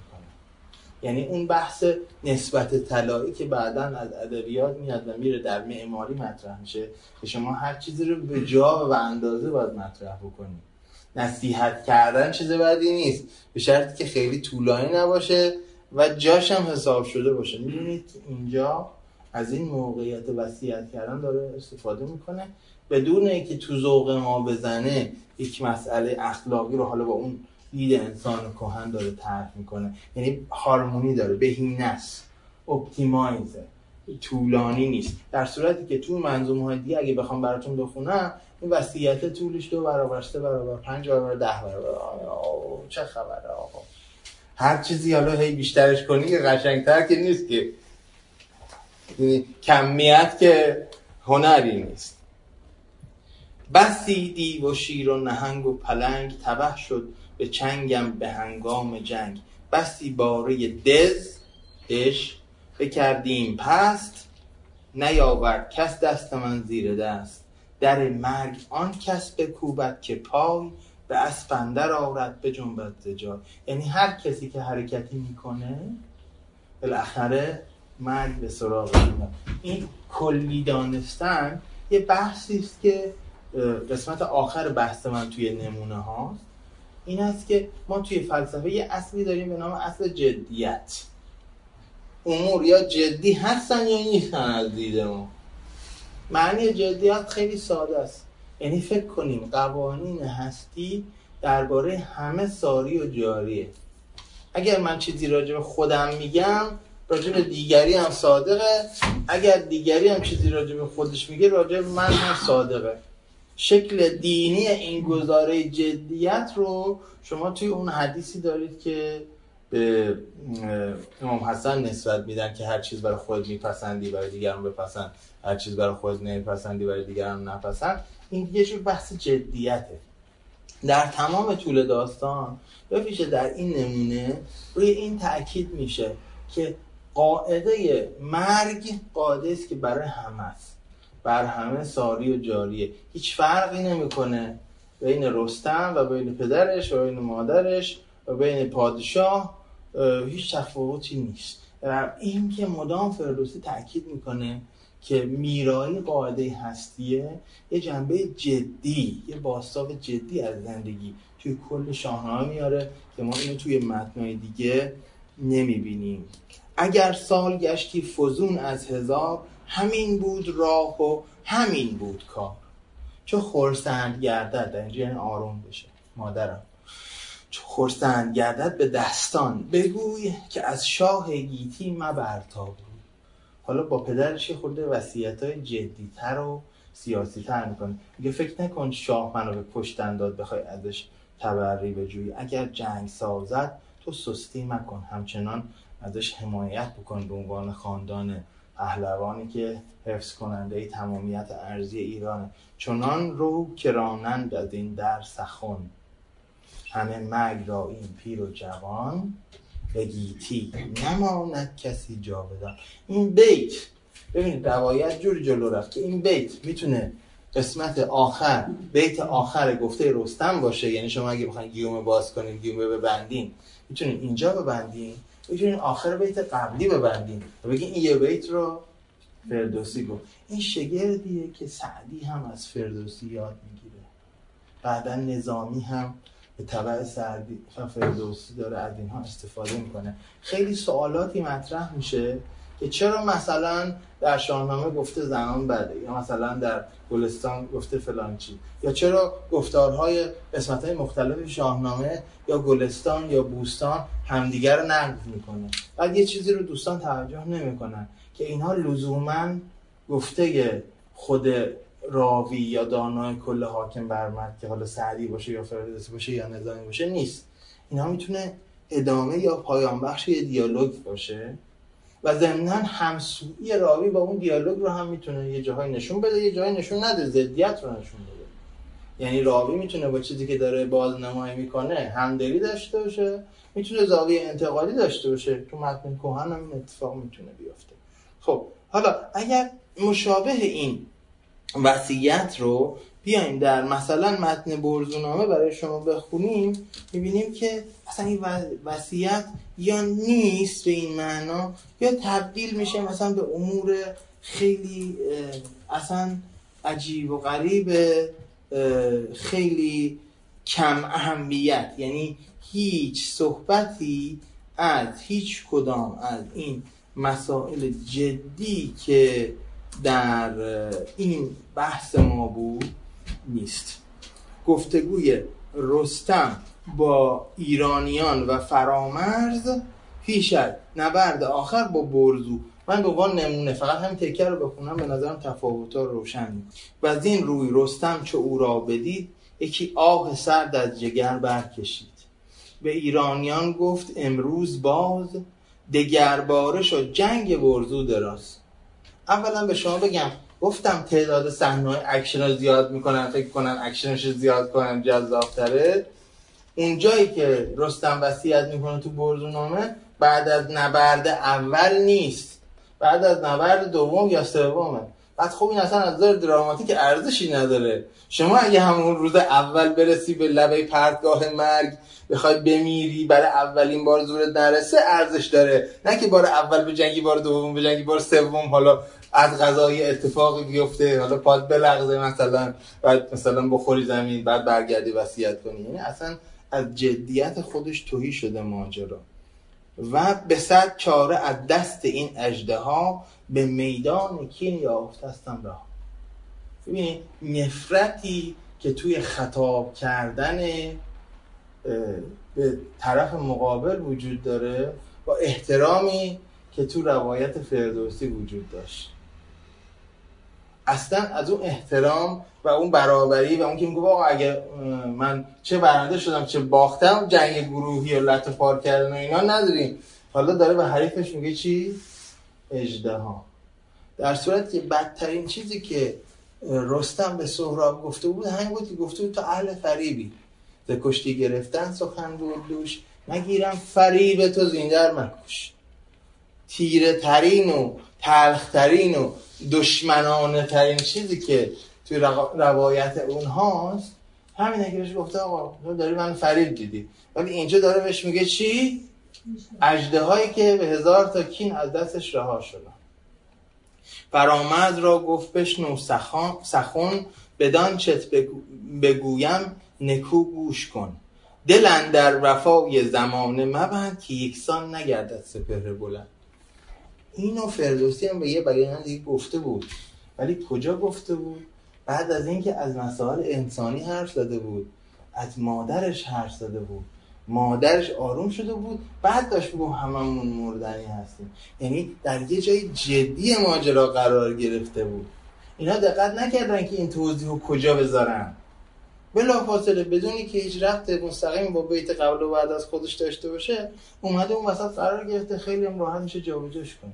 یعنی اون فرمالیتی، اون یونیتی که توی روایت شاهنامه هست توی اینا نیست. و اگه بخوام ادامه بدم خیلی طولانیه، فقط به شما بگم این قسمت وصیت که اینقدر شلوول جزئیاتش طولش 3.5 شاهنامه است. یعنی اون بهینگی رو هم، اون اپتیمایز بودن رو هم اصلا ازش خبری نیست. در تک تک اجزا تو درون مایم اینو نشون دادم، اون مقاله که گفتم خدمت بهروشان فرستادم که اصلا تعداد نبردا رو من مقایسه کردم. وقتی که می‌بینیم که در تمام اجزا تو پیرنگ اینجوریه، تو باورپذیری اینجوریه، تو منطق روایی اینجوریه، تو تم همین شکلیه، تو شخصیت پردازی به همین ترتیبه، توی فضاسازی به همین ترتیبه. اینو همه عناصر با هم هماهنگن، همه عناصر تو یکیش قوی، همه عناصر تو بقیهشون شلخته، نشون از حساب شدگی متن فردوسی و اهمیت و اینکه چرا شاهکار ادبیه رو آشکار میکنه بدون اینکه بخوام جانبداری داشته باشه. یه نکته جالب ممکنه شما از من سوال کنید، من سوال شما رو پیشاپیش جواب میدم. آیا این متنی که این همه گفتیم خوبه ایرادی هم داره از نظر پلات ارسطویی؟ بله. ایراد در کجاست؟ در 2 جا فردوسی یه جوری روایت میکنه داستان رو که از نظر منطق روایی میتونسته پس رستم بدونه که این سهرابه. یه جا به اسم اسبش میگه رخش، ببخشید سهراب به رستم میگه، یه رخش یه دونه بیشتر نیست. خب اگه تا میدونی اسم این اسب رخشه، پس اسم صاحبش هم رستم. یه جا هم رستم وقتی که نامه مینویسه به کیکاووس، چون اینجوری هست که وقتی که سهراب حمله میکنه اول میرسه به مرز، توی مرز گجدم هست مرزدار ایران که میاد میجنگه، خودش اسیر میشه، بعد گردآفرید میاد اسیر میشه که گردآفرید گول میزنه سهراب و از دستش فرار میکنه. بعد شبانه نامه مینویسن که آقای کاووس آب دستته بذار زمین دیگه، و اونجا توصیفی که میکنن از سهراب میگن تو گویی که سام سوار است و بس. خب بابا جان، اگر این شبیه سامه، کپی سامه، خب سامم که پدر بزرگ رستمه، چجور شما هیچ کدومتون شک نکردید؟ خود رستمم شک نکرد. یعنی میخوام بگم یه لغزش های روایی کوچیکی هم از نظر پلات یا از نظر شخصیت فردوسی 2 مورد یا 3 مورد داره، نه اینکه اصلا نداشته باشه، ولی خیلی قابل قبوله. و تازه همین قسمتی هم که میدونسته شبیه پدر بزرگشه ولی شک نکرده پسرشه، در خدمت همون قرار میگیره که آدم وقتی پهلوان میشه به جایی که انسان باشه، میشه همون بحثی که مولوی گفت چون غرض آمد هنر پوشیده شد. حالا هر غرضی میخواد باشه، هر چقدر ما میخوایم با مسائل اجتماعی متعالج کنیم، بگیم امنیت ملی، بگیم تمامیت ایران، وقتی که اون میشه ترک و به صرف ترک بودن، تورانی بودنش بایستی مثلا چیز باشه، دشمن باشه، خب این یه اشتباهیه که اتفاق میفته و فاجعه رو رقم میزنه. و فردوسی به این فاجعه تأکید میکنه در اول داستان، در میانه داستان، در آخر داستان 3 بار. و این جنبه انسانی ماجراست. پس این کتاب با وجودی که کتاب کینه، چون از زندگی قبیله‌ای میاد، همش جنگ و کینه، ولی کتاب دیکتاتوری نیست. و اونهایی که شاهان نابخردی هستن، شما وقتی شاهنامه رو میخونید با نابخردیشون همداستان نمیشید که چه خوب. مثلا وقتی که کیکاووس رو میخونید که از قضا هم نابخردترین پادشاه شاهنامه است هم طولانی ترین حکومت رو داره، هم بیشترین حجم داستان تو قسمت پهلوانی رو داره، هم بیشترین سوتی رو میده، از جمله به دست دیو سفید گرفتار میشه که رستم بیچاره مجبور بره او هفت‌خوان رو تک کنه و دیو سفید و اکفان دیو و فلان اینا شکسته که حضرت پادشاه رو آزاد بکنه. اینجا هم کسی که نوشدارو نمیده که بمیره همین کاووسه. یعنی میخوام بگم که نماد بیخردیه، به یه جوری ترسیم شده که شما اصلا حس خوبی بهش ندارید، یعنی قشنگ زورتون میگیره وقتی بیخردی شاه رو میکنید. اینجوری نیست که چه فرمان یزدان چه فرمان شاه، خلاصه چون شاه پس خوبه، اصلا این کتاب اینجوری نیست. سپاسگزارم.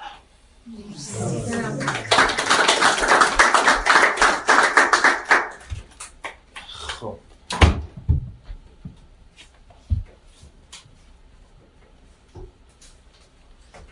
شما چیزی میخواستیم بفرمایید؟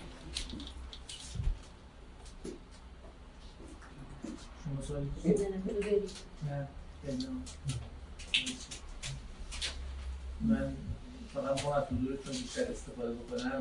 دارم سوالم رو بیشتر پوش میکنم. یه بخشیش البته این بود که آیا از داخلش دیکتاتوری میتونه بیاد بیرون، ولی یه بخش دیگهش میگه آیا داخل ساخت، یعنی از نظر ساختاری در واقع مقایسه بکنیم. ما میگیم سوالی هم که موقع مطرح شد این که مدل هایی از جنگ‌هایی که فردوسی داره تعریف میکنه آیا میتونه از داخلش تعبیر بسیجی بیاد بیرون دیکتاتوری؟ نه، یعنی یک کسی که در طرف خدا داره با تاریکی میجنگه حاضر دیگری رو بکشه و در این راه کشته بشه. یعنی میخوام بگم یه سری ساختارهای اینجوری هستش که میتونه از توش جنگ مذهبی بیاد بیرون. جنگ مذهبی در انتهای عمر رستم هست، نبرد رستم و اسفندیار. اگر تحلیل‌های تاریخی که شاهنامه شناسان کردن بخونید، من شاهنامه شناس نیستم، من فقط همین پترن رو کار کردم، فقط از همین لحاظی که عرض کردم خدمت شما. اصلا یعنی به عنوان یه متنی که میتونه معاصر باشه من به شاهنامه نگاه کردم. من شاهنامه شناس نیستم و این حرفای گنده‌تر از دهنم نمیزنم، ولی چیزی که وجود داره اینه که شاهنامه شناسان اونقدری که حالا ما یه درسی داشتیم که لیسانس فارسی کردیم رستم و اسفندیار را، میگن اصلا ریشه تاریخی و واقعی این ماجرا آمدن زرتشته و اینکه ایرانیان پیش از زرتشت یکتاپرست بودن، اما اسفندیار به عنوان کسی که نظر کرده زرتشت هست و زرتشت او رو قصد تعمید داده که بعداً توی خیشکاره اسطوره‌ای میشه روی این تن کردن اسفندیار، میاد و میخواد اونها رو به دین یکتاپرستانه جدید بیار. اونا میگن ما هم الان آلوده یکتاپرست هستیم، برای چی؟ و بعد این در فرگشت اسطوره‌ای تبدیل میشود به این که حالا دستشو ببند بیار تا برات دم بگیرم یا به تختو بدم فلان. اینا جرساخت ماجرا اینه که آیین بهی یک قرائتی از دین زرتشت است، قراره بیاد و جای دین یکتاپرستانه که اونها قرنها داشتن رو بگیره. اونها نمیپذیرن، جنگ میشه. آره، نمودش اسفندیاره. البته بیچاره اسفندیاری هم مرحوم سعدی سیرجانی نوشته، خیلی شاعرانه، ولی متن شاعرانه است. اگه خواستیم تحلیل بخونیم واقعا میشه گفت که پیشرفته در این کسی که با همه متدهای شرقی و غربی آشناست در تحلیل شاهنامه همه رو به کار میبره. دکتر خالقی مطلقه و کسانی که باش کار کردن، محمود امیدسالار و آقای ابوالفضل خطیبی و دوستانی که با مجموعه خالقی مطلق کار کردن، اینا مقاله‌های خوبی دارن در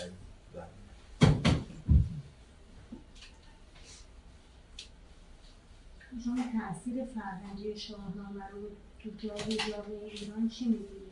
اصل تعریفش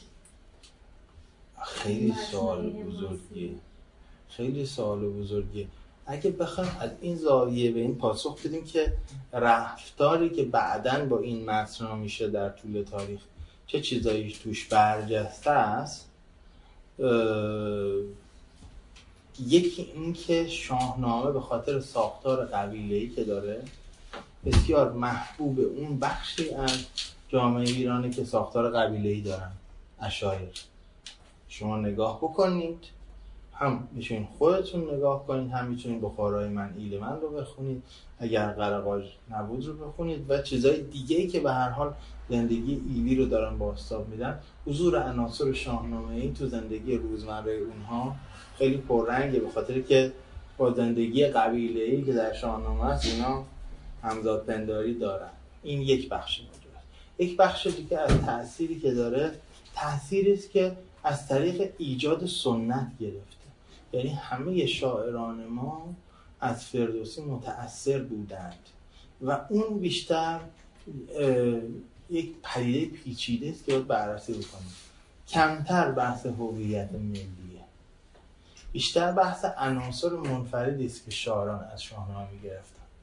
آقای فرخوار خوب روی این بحث کردن توی کتاب در حضرت راز وطن. اگر که فرصت کردید بیاید اونجا روز 12 جولای، من یکی از گفتگو کننده ها هستم، به این خواهم پرداخت. ولی اصلا اون مفهوم وطنی که در شاهنامه هست نه مفهوم وطنی است که بعداً از عهد مشروطه رواج میگیره، چون وطن جدید و نشنالیتی جدید و ملیت جدید بر اساس وحدته، در صورتی که وطن و ایرانی که توی شاهنامه و متون حماسی پیش و پس از شاهنامه فرق نمی‌کنه.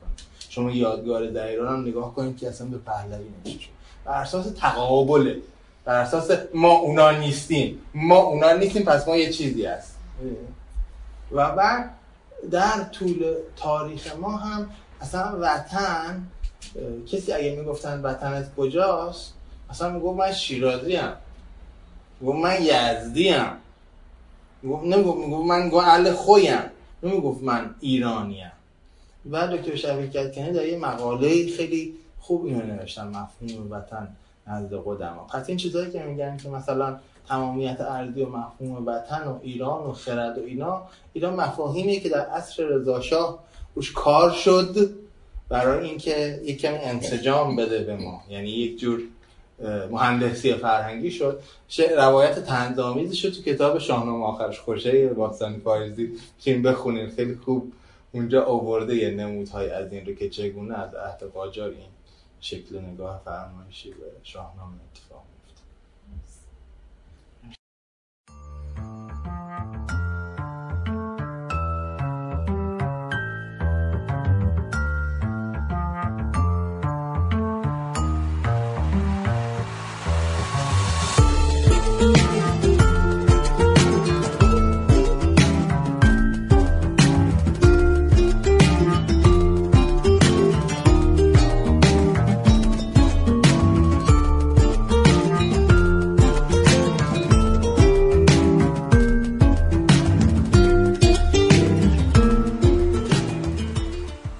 مجله شنیداری سماک، جایی برای گفتن از ادبیات.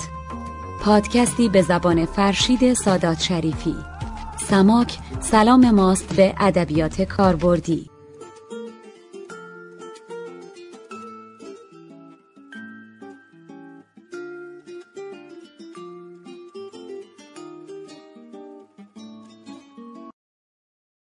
اگر دقت و پژوهش هرچند در شاهنامه کنیم، فکر میکنم حرفا و پرسشا زیاد خواهد بود. بله.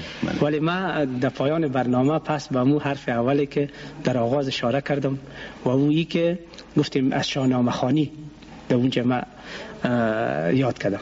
خوب است که از شاهنامه و شاهنامه خانی که همیشه در کشور ما در شهر و روستا از گذشته های بسیار دور رواج داشته، در همین مورد شما صحبت کوتاهی بکنین، حرفایی بگوین و با همون حرفا باز ما برنامه را پایان خواهد دادیم.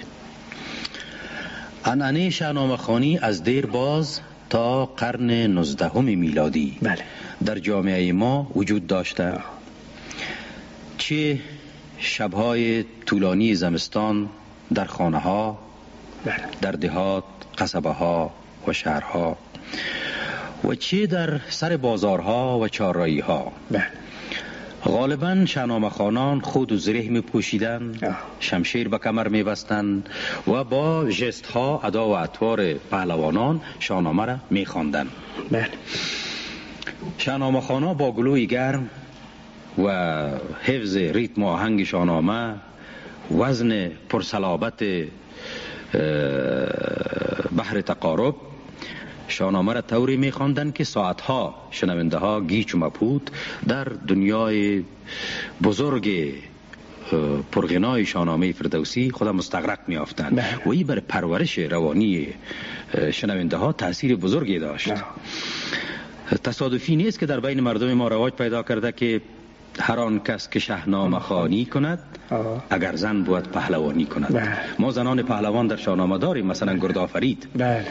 گردآفریدی که با سهراب جانانه مقابله کرد و وقتی که کلاهش از سرش افتاد سهراب متوجه شد که این دختر زیبایی است و فوراً عاشقش شد. این عنعنه را مردم ما تا طوری که عرض کردم سده 19 میلادی حفظ کردن. و اکنون که رادیو و تلویزیون در تمامی خانه ها همه جا راه یافته، چگونه میشه برای شاهنامه خوانی و همین عنعنه چی باید کرد؟ همین آرزومندی را من هم میخواستم ابراز بکنم که چقدر مفید خواهد بود اگر ما بتانیم از طریق وسایل عصری ای تکنیک معاصری که بعد از دسترس ما قرار داره همون عنعنه بسیار مفید و شریفه باز زنده بسازیم و جان تشنه مردم خدا از زلال داستان‌های شاهنامه باز سیراب بگردانیم. بسیار خوب. خوب تشکر از شما محترم دکتر اسدالله حبیب، از صحبت شما ممنون و سپاسگزار هستیم و بار دیگه من از شما تشکر میکنم. تشکر از شما، من ممنون هستم. بینندگان عزیز، برنامه امشب شهرستان سخن که در گرامی داشت از 1000مین سال خاموشی فردوسی بزرگ و شاهنامه بزرگ او تهیه و ترتیب شده بود در همینجا به پایان رسید. خدا نگهدارتان، شب بخیر. تو این را دروغ و فسانه مدار، به یکسان روش نیز زمانه مدار، از او هرچند در خورد با خورد، دیگر بر ره رمزمانی برد، دیگر بر ره رمزمانی برد، چون این یادگاری شدند در جهان، چون این یادگاری شدند در جهان، بر او آفرین، بر او آفرین، بر او آفرین از کهان و مهان، بر او آفرین از کهان و مهان.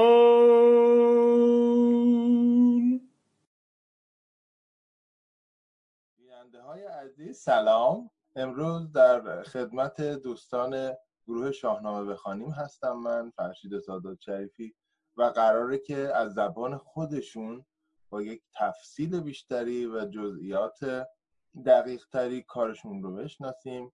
بچه‌ها سلام، خیلی ممنونم که با ما هستین از ایران و از شب تهران. خوش آمد میگم به همتون و به عنوان سوال اول بگیم که اصلا چی شد رفتین سراغ شاهنامه تا بعد برسیم به اینکه چطور به همچین کار بزرگی رسیدیم و به مخاطب حالا اون سوالای بعدی است. خوش آمدید. سلام به همه. اول به همه دوستانی که میشنون و میبینن، مرسی از شما و این شانسی که ما دادین، متشکریم. من حسینم، در واقع ما تیمی هستیم که کار شاهنامه بخانیم و جلو میبریم. 4 تامون اینجا هستیم و تعداد زیادیمون نیستیم. من فقط بگم که جاشون خالیه. حالا بچه‌ها خودشون رو معرفی می‌کنن تو وقتی که صحبت می‌کنن، بچه‌هایی که هستن، بچه‌هایی که نیستن، رضا، محمود، سحر و دوستایی که قدیم‌تر با ما بودن جاشون خالیه. چی شد ما شاهنامه خوندیم؟ اصلا ما در واقع روزهای 88 اون روزها جمع می‌شدیم. یادمه که خونه رضا شعر می‌خوندیم، یه موقع فیلم دیدیم، چند روز با هم شعر خوندیم. یه بار یکی گفت که شاهنامه رو شروع کنیم خوندن، و شاهنامه از اون کارهایی بود که شاید آدم تنهایی شروع نمی‌کنه. من خودم به شخص اون موقع نمیدونستم مثلا شاهنامه پیرایش‌ها ویرایش‌های مختلفی داره، تفاوت‌هایی داره و اون جمع فریخته‌ای بود، دوستانی بودن. البته تو پرانتز بگم که الان تو این جمع ما تقریبا همه مهندسیم، یعنی با حالا اینجا که همه مهندسیم اگه اشتباه نکنم، تو اون دوستایی که دیگه هم نیستن اینجا واقعا بیشتر اون مهندسیم، یه دانشگاه هستیم، حالا تو اون وارد نمیشیم، ولی بچه‌ای بودن که میدونستن. من اونجا تازه فهمیدم که بذار شاهنامه چاپ مسکو که ما همه به عنوان شاهنامه می‌خونیم پیرایش‌های دیگه هست، ویرایش‌های دیگه هست. با در واقع چاپ آقای دکتر خالقی جلسات همون سوم چهارم بود که آشنا شدیم. البته اون کتاب سخت پیدا می‌شد اون موقع و به خصوص یادداشتاش اون موقع تو ایران چاپ نشده بود. بعد این گروه شکل گرفت و این به ما کمک کرد که ما یاد بگیریم که در واقع تفاوت‌های پیرایش‌ها چی، از کجا میاد.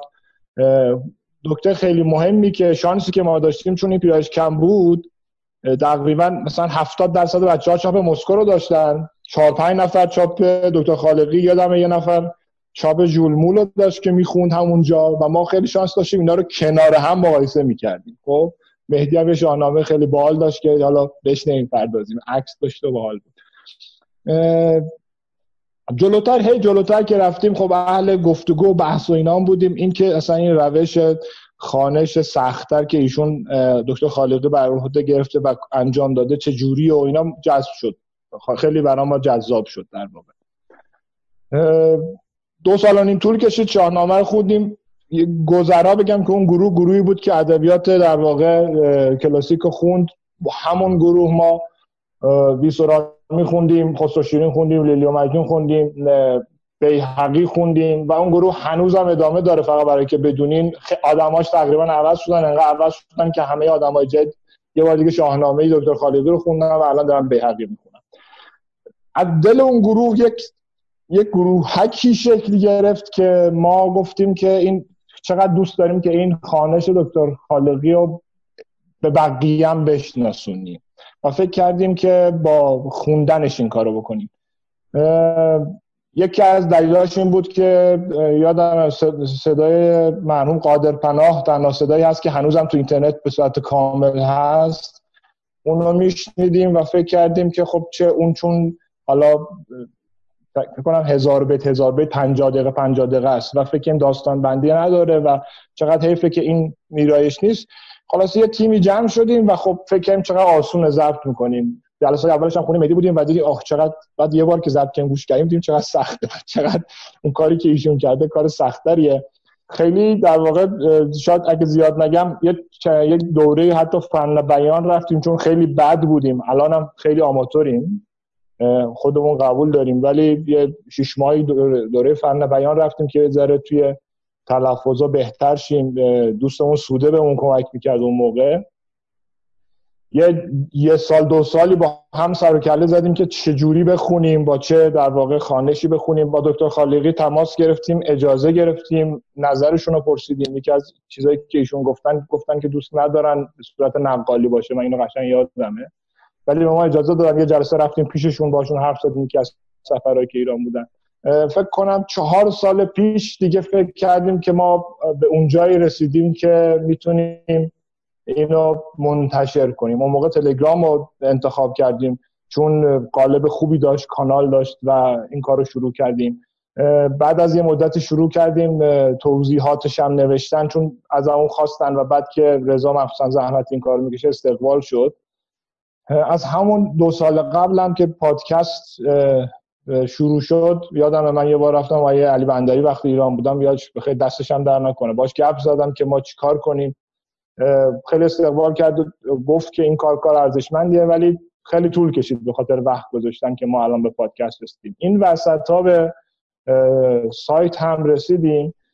شاید نقطه قوت خوانش ما اینجوری اگه بگم اینه که ما سعی کردیم بیت‌ها رو یه جوری بخونیم که آدم وقتی میشنوه بتونه معنی رو بفهمه و روی این خیلی وقت گذاشتیم و خیلی هم بحث کردیم. اینجوری که من میفهمم خوانش و گزارش تک تک ابیات، یعنی شما هیچ گزینشی انجام نمیدین، تک تک ابیات رو صحبت میشه دربارش، هم راجبش متن وجود داره توی کانالتون، هم خوانش صوتیش وجود داره و میرین جلو، برای همینم خب کار خیلی طول میکشه چون قرار هست که تک تک ابیات باشن.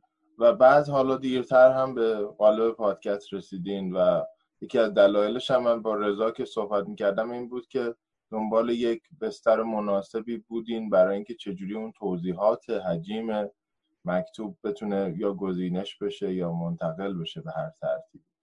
این آن چیزیست که حالا من به عنوان مخاطب که از کانال شما خیلی استفاده کردم و خیلی لذت میبرم. حالا نکته‌ای که قرار میگیره در کنارش، یکی راجع به کاری هست که روی سایتتون داره اتفاق میفته که ویژگی های خاصی داره که فکر میکنم آرش جان برای ما خواهند گفت، و بعدش هم بعد از آرش میریم سراغ بحث موسیقی و بعد اگه نکته پایانی مونده باشه.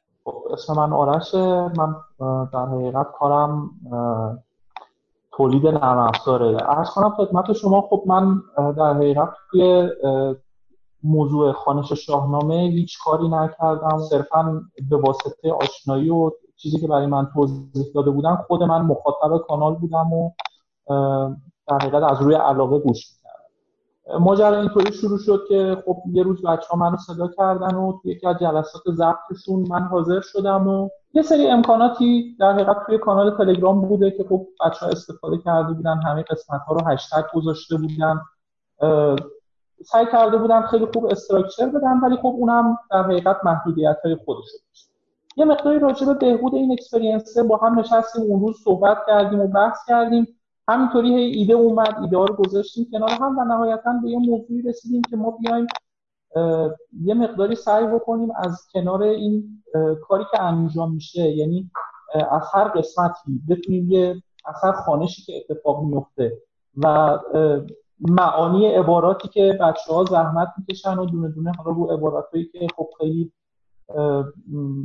یه مفهوم خاصی دارن یا الزاماً یه فارسی زبان امروزی الزاماً نمیتونه معنیش رو درست و دقیق متوجه بشه، یه سری توضیحات می‌نویسن، اینا رو بذاریم کنار هم و یه تحلیلی انجام بدیم و یه سری دیتا استخراج بکنیم و نهایتاً رو این یه موضوع در حقیقت داده‌کاوی انجام بدیم و سعی بکنیم این دیتایی که در میاد و یه جوری به صورت دانشی که یکپارچه شده با اون خوانش بتونیم در قالب یه وبسایتی به کاربرا ارائه بدیم. این سایت ماست، همین سایت شاهنامه بخانیم هست، shahnamebekhanim.com که خب خیلی واقعیتش کانتنت کناری نداره و خیلی مستقیم ما حالا اصل مطلب رو گذاشتیم. ازای هر قسمتی که دوستان زحمت میکشن و در حقیقت تهیه میکنن خب یه آنالیزی روی این انجام میشه، زمانبندی دیتا و مصرعا مشخص میشه و اینا یه جوری کراس ریفرنسینگ اینا مشخص میشه، یعنی مثلا فرض کنید که مثلا یه کلمه‌ای تو یکی از خوانش‌ها وجود داره، یه عبارتی وجود داره و این عبارت براش یه توضیحی داده شده، این استخراج میشه که این عبارت در حقیقت توی کدوم بیت‌ها و توی کدوم مصرع‌های این بیت‌ها تکرار شده و خب هر بار در حقیقت زمانی که توی خوانش به اون مصرع و اون بیت میرسیم در حقیقت اون عبارت یا کلمه به همراه توضیحاتش هایلایت میشه. حالا کنار اینا ما یه سری تحلیل‌های دیگه هم انجام دادیم که در حال حاضر خیلی توی سایت دیده نمیشه، مثلا در حقیقت اسامی تمام شخصیت‌ها و تمام اسامی خاص، این که توی کدوم قسمت، توی کدوم بیت، توی کدوم مصرع بهشون اشاره شده وجود دارن و خب ما در حقیقت یه دیتای الان اون پشت داریم که هر کدوم از شخصیت‌های شاهنامه از کجا در حقیقت بهشون اولین اشاره اتفاق افتاده، تو چه داستانایی حضور داشتن و کجاها ازشون مستقیما با اسم خاص، با ذکر اسم ازشون یاد شد. من فکر کنم از آقا مازیار یک سوالی بکنم و اون راجع به تجربه اضافه شدن پادکست به این مجموعه است. همون جوری که مثلا فرض کنید 10-12 سال پیش شاید هم بیشتر وبلاگ چه مخاطبی داشت و چقدر جذب مخاطب موفق بود، ما دیدیم که الان پادکست اون داره وظیفه رو به عهده میگیره. فکر افتادیم که حیفه که این چیزی که تولید شده به دست بچه ها نرسه، به دست دوستان نرسه و واسه همین خدمتتون عرض کنم که به فکر پادکست افتادیم، ولی خب گفتیم که همینجوری و با اون چیزی که تولید کردیم نمیشه فقط خروجی رو داد. یعنی اون فکر اولیه این که فقط با همون صدای بچه‌ها باشه همون اول رد شد و به فکر افتادیم که حالا این یک سر و شکلی بهش بدیم. یه سالی طول کشید، بازم واز به اسفاس به خرج دادیم، چون ما واسه یه اسفاس خاص خودمون رو داریم. تا مثلا میگم ما از سال 91 که شروع کردیم، خروجی که دادیم فکر کنم سال، اگه بچه‌ها تصحیح کنن، سال 96 بود و واسه پادکست هم سال 97 شروع کردیم و آخر دیگه اسفند 98 خروجی رو داریم کم کم داریم میدیم. الان فکر کنم قسمت 8م هستیم. همچنان توی توییتر یه فکرای جدیدی هم داریم، مثلا برای پادکست داریم برای هر قسمت آن چیزی که از اساطیر میتونیم خودمون ارائه بدیم، نه زیاد تخصصی، داریم اضافه میکنیم به داستان‌های مختلف و حواشی که وجود داره رو سعی میکنیم معرفی کنیم. از اون طرف هم دوست داریم که برای هر قسمت توی توییتر، البته بیشتر این کار رو میکنیم، منابعی که مربوط به هر قسمت شاهنامه‌ای که ما داریم بهش توی پادکست می‌پردازیم و معرفی کنیم. فکر کنم کار بزرگیه، ولی خب داریم یواش یواش انجامش میدیم، ببینیم چقدر موفق میشیم. موفق باشید. همینجا من بگم که اولا هم خودم خوشحال میشم که هر کمکی به شما بکنم، هم اینکه هر کدوم از دوستانی که این ویدیو یا صوتش رو میبینند یا میشنوند اگه دوست داشتن کمکی بکنن به پروژه بزرگ شما رو، من به نحوی با شما مرتبط خواهم کرد. بریم سراغ آقا مهدی، بعد برنامه که تمام شد بیشتر راجع به این شیوه کمک میتونیم صحبت کنیم با هم. بسیار عالی، ارادتمندم. آقا مهدی، شما کارتون در عرصه موسیقی هست و موسیقی مرتبط با این پادکست و موسیقی شاهنامه‌ای دارین تولید میکنین. این رو هم بگیم که چجوری شکل گرفت و از کی اضافه شد به کار؟ تقریبا از اون اوایلی که میخوندیم شروع شد. من جسته گریخته فکر میکنم که این قسمت‌هایی رو میتونم به صورت موسیقی در بیارم، یعنی مشخصا آوازی. این چیزی که به این زیاد فکر نمیکنیم که چقدر حالا میتونه تاثیرگذار باشه روی در واقع گسترش شاهنامه، ولی الان که فکر میکنم میبینم که این اتفاق میتونه بیفته. علتش هم اینه که وقتی یه شعر رو میخونیم سریع رد میشیم، مثلا توی غزل 10-12 بیتی رو توی 2 دقیقه میخونیم و تموم میشه و اصلا مخاطب فرصت نداره که زیاد فکر کنه به محتواش، به ظرافت‌های شعر و یا اون چیزی که شاعر مد نظرش بوده. ولی وقتی که به صورت موسیقی در میاد، اون 2 دقیقه 10 تا بیت خوندیم توی شعر، ولی توی موسیقی 2 تا بیت میخونیم و با کشش‌های مختلف. وقتی کش در واقع کشش پیدا میکنه، این شعر بیشتر توی ذهن مخاطب ماندگاری داره، تأثیر میتونه داشته باشه. اینجا هم صحبت از شعر فردوسیه، یعنی اگر کسی گوش بده ممکنه کسی به شعر فردوسی و یک کسی بخونه و یک کسی هم گوش بده، اون کسی هم که مخاطبه وقت نداشته باشه زیاد فکر کنه. ولی وقتی با موسیقی ارائه میشه این خیلی فرصت پیدا میکنه و این خودش میتونه انگیزه‌ای باشه اینکه بخواد بره دنبالش و به طرق مختلف، به راه‌های مختلف بره، چه خودش بخونه، چه پادکستی گوش بده، چه تو سایتی توجهش جلب کنه، چه تو کانال تلگرام و همه این رسانه ها. این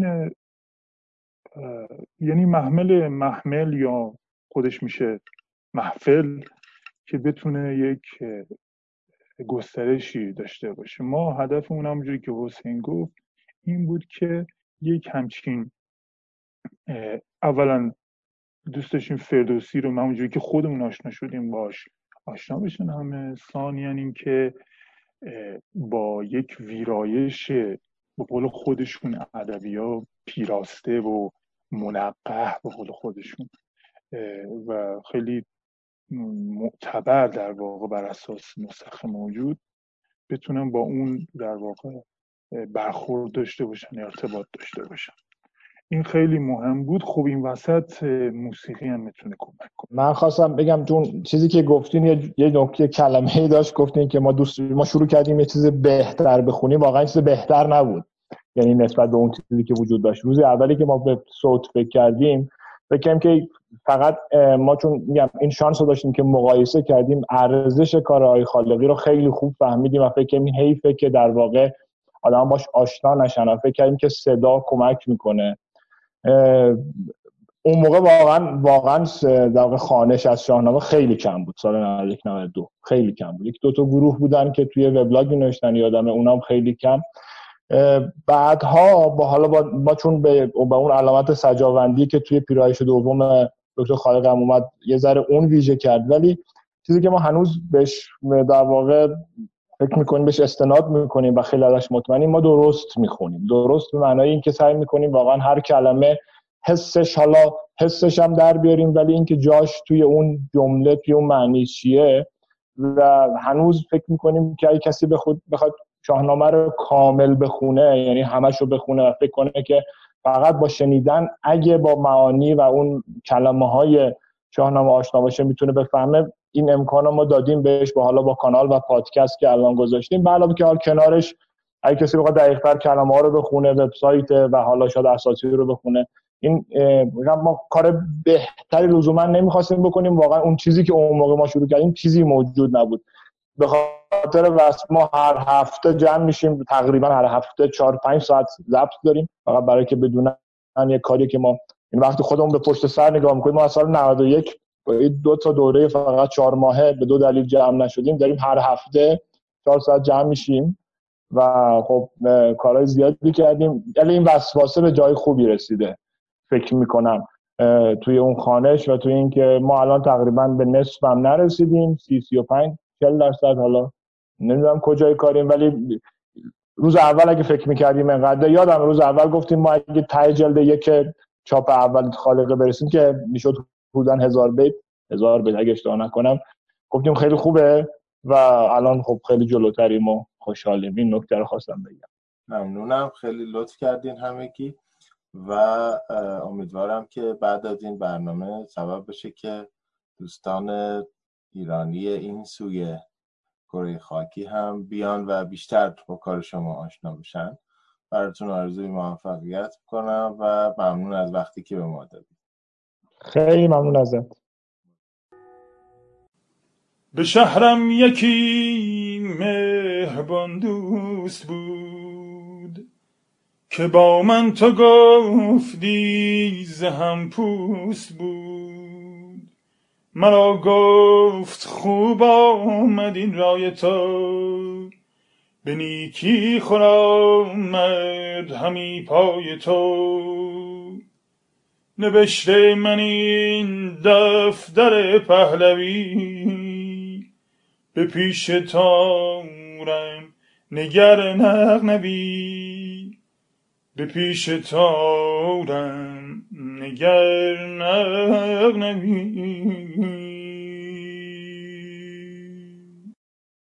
همراهان عزیز و دوست داشتنی مجله شنیداری سماک، این دومین بار در این قسمت دوم و مجموعاً چهارمین همسخنی من با شما در این سماک 33 هست، سماک شاهنامه و فردوسی. در ابتدای قسمت اول 4 دلیل یا کاربرد خوانش امروزین و نگاه زنده شاهنامه رو با شما در میون گذاشتم، اینکه چرا شاهنامه هنوز یک متن زنده است، و بعد برای تفسیر و تفصیل این اشارات از سخنانی از استادان عزیز کمک گرفتم. استاد علی رضاقلی از اقتصاد سیاسی و باستابش و درس آموزیش در آینه شاهنامه گفتند. استاد دوست داشتنی افغانستانی، نویسنده چیره دست اسدالله حبیب، از کاربرد زبانی شاهنامه گفتند و بعد اجرایی ماندگار از استاد ابوالحسن تهامی نژاد رو شنیدیم و نهایتاً حسن ختام بخش اول گفتاری از استاد مهران راد ادب‌پژوه ساکن اتاوا بود که به ما نشون میداد چرا شاهنامه کتاب جهانداری است. و در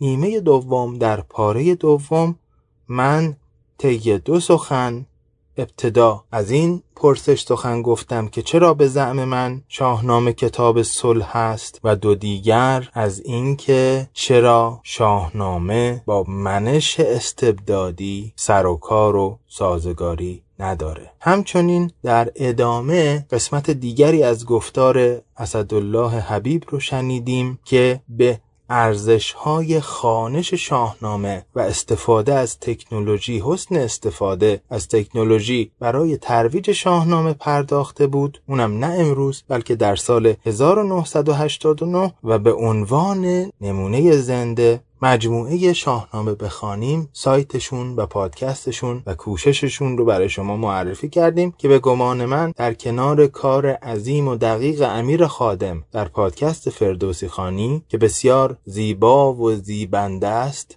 اما گزیده است، کسی که بخواد خوانش کاملی از شاهنامه رو داشته باشه ناگزیر هست که به کوشش و پویش این دوستان هم مراجعه بکنه. و معرفی این دوستان در حقیقت حسن ختام صحبت‌های این پادکست بود و امیدوارم که این دو قسمت قطره‌ای از دریای عظمت فردوسی و شاهنامه رو برای شما بازتابونده باشه. اگر سماک رو دوست دارید امیدوارم که ما رو دنبال کنید و به دوستانتون هم معرفی کنید. تا شماره بعد که به موضوعی کاملا متفاوت یعنی ادبیات کانادا خواهم پرداخت، برای شما جان آباد، خاطر آزاد و تن بیگزند آرزو دارم و با مهر و احترام از اتاوا پایتخت کانادا شما رو به لحظات رنگین و شیرین در پرتو ادبیات میسپارم. ارادتمند شما، فرشید سادات شریفی.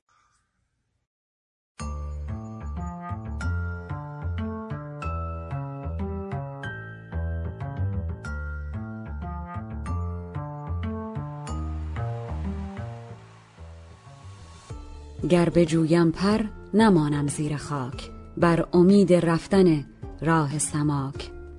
گروه علمی آموزشی سماک را از طریق وبسایت samak.ca دنبال کنید. سماک SAMAAK.ca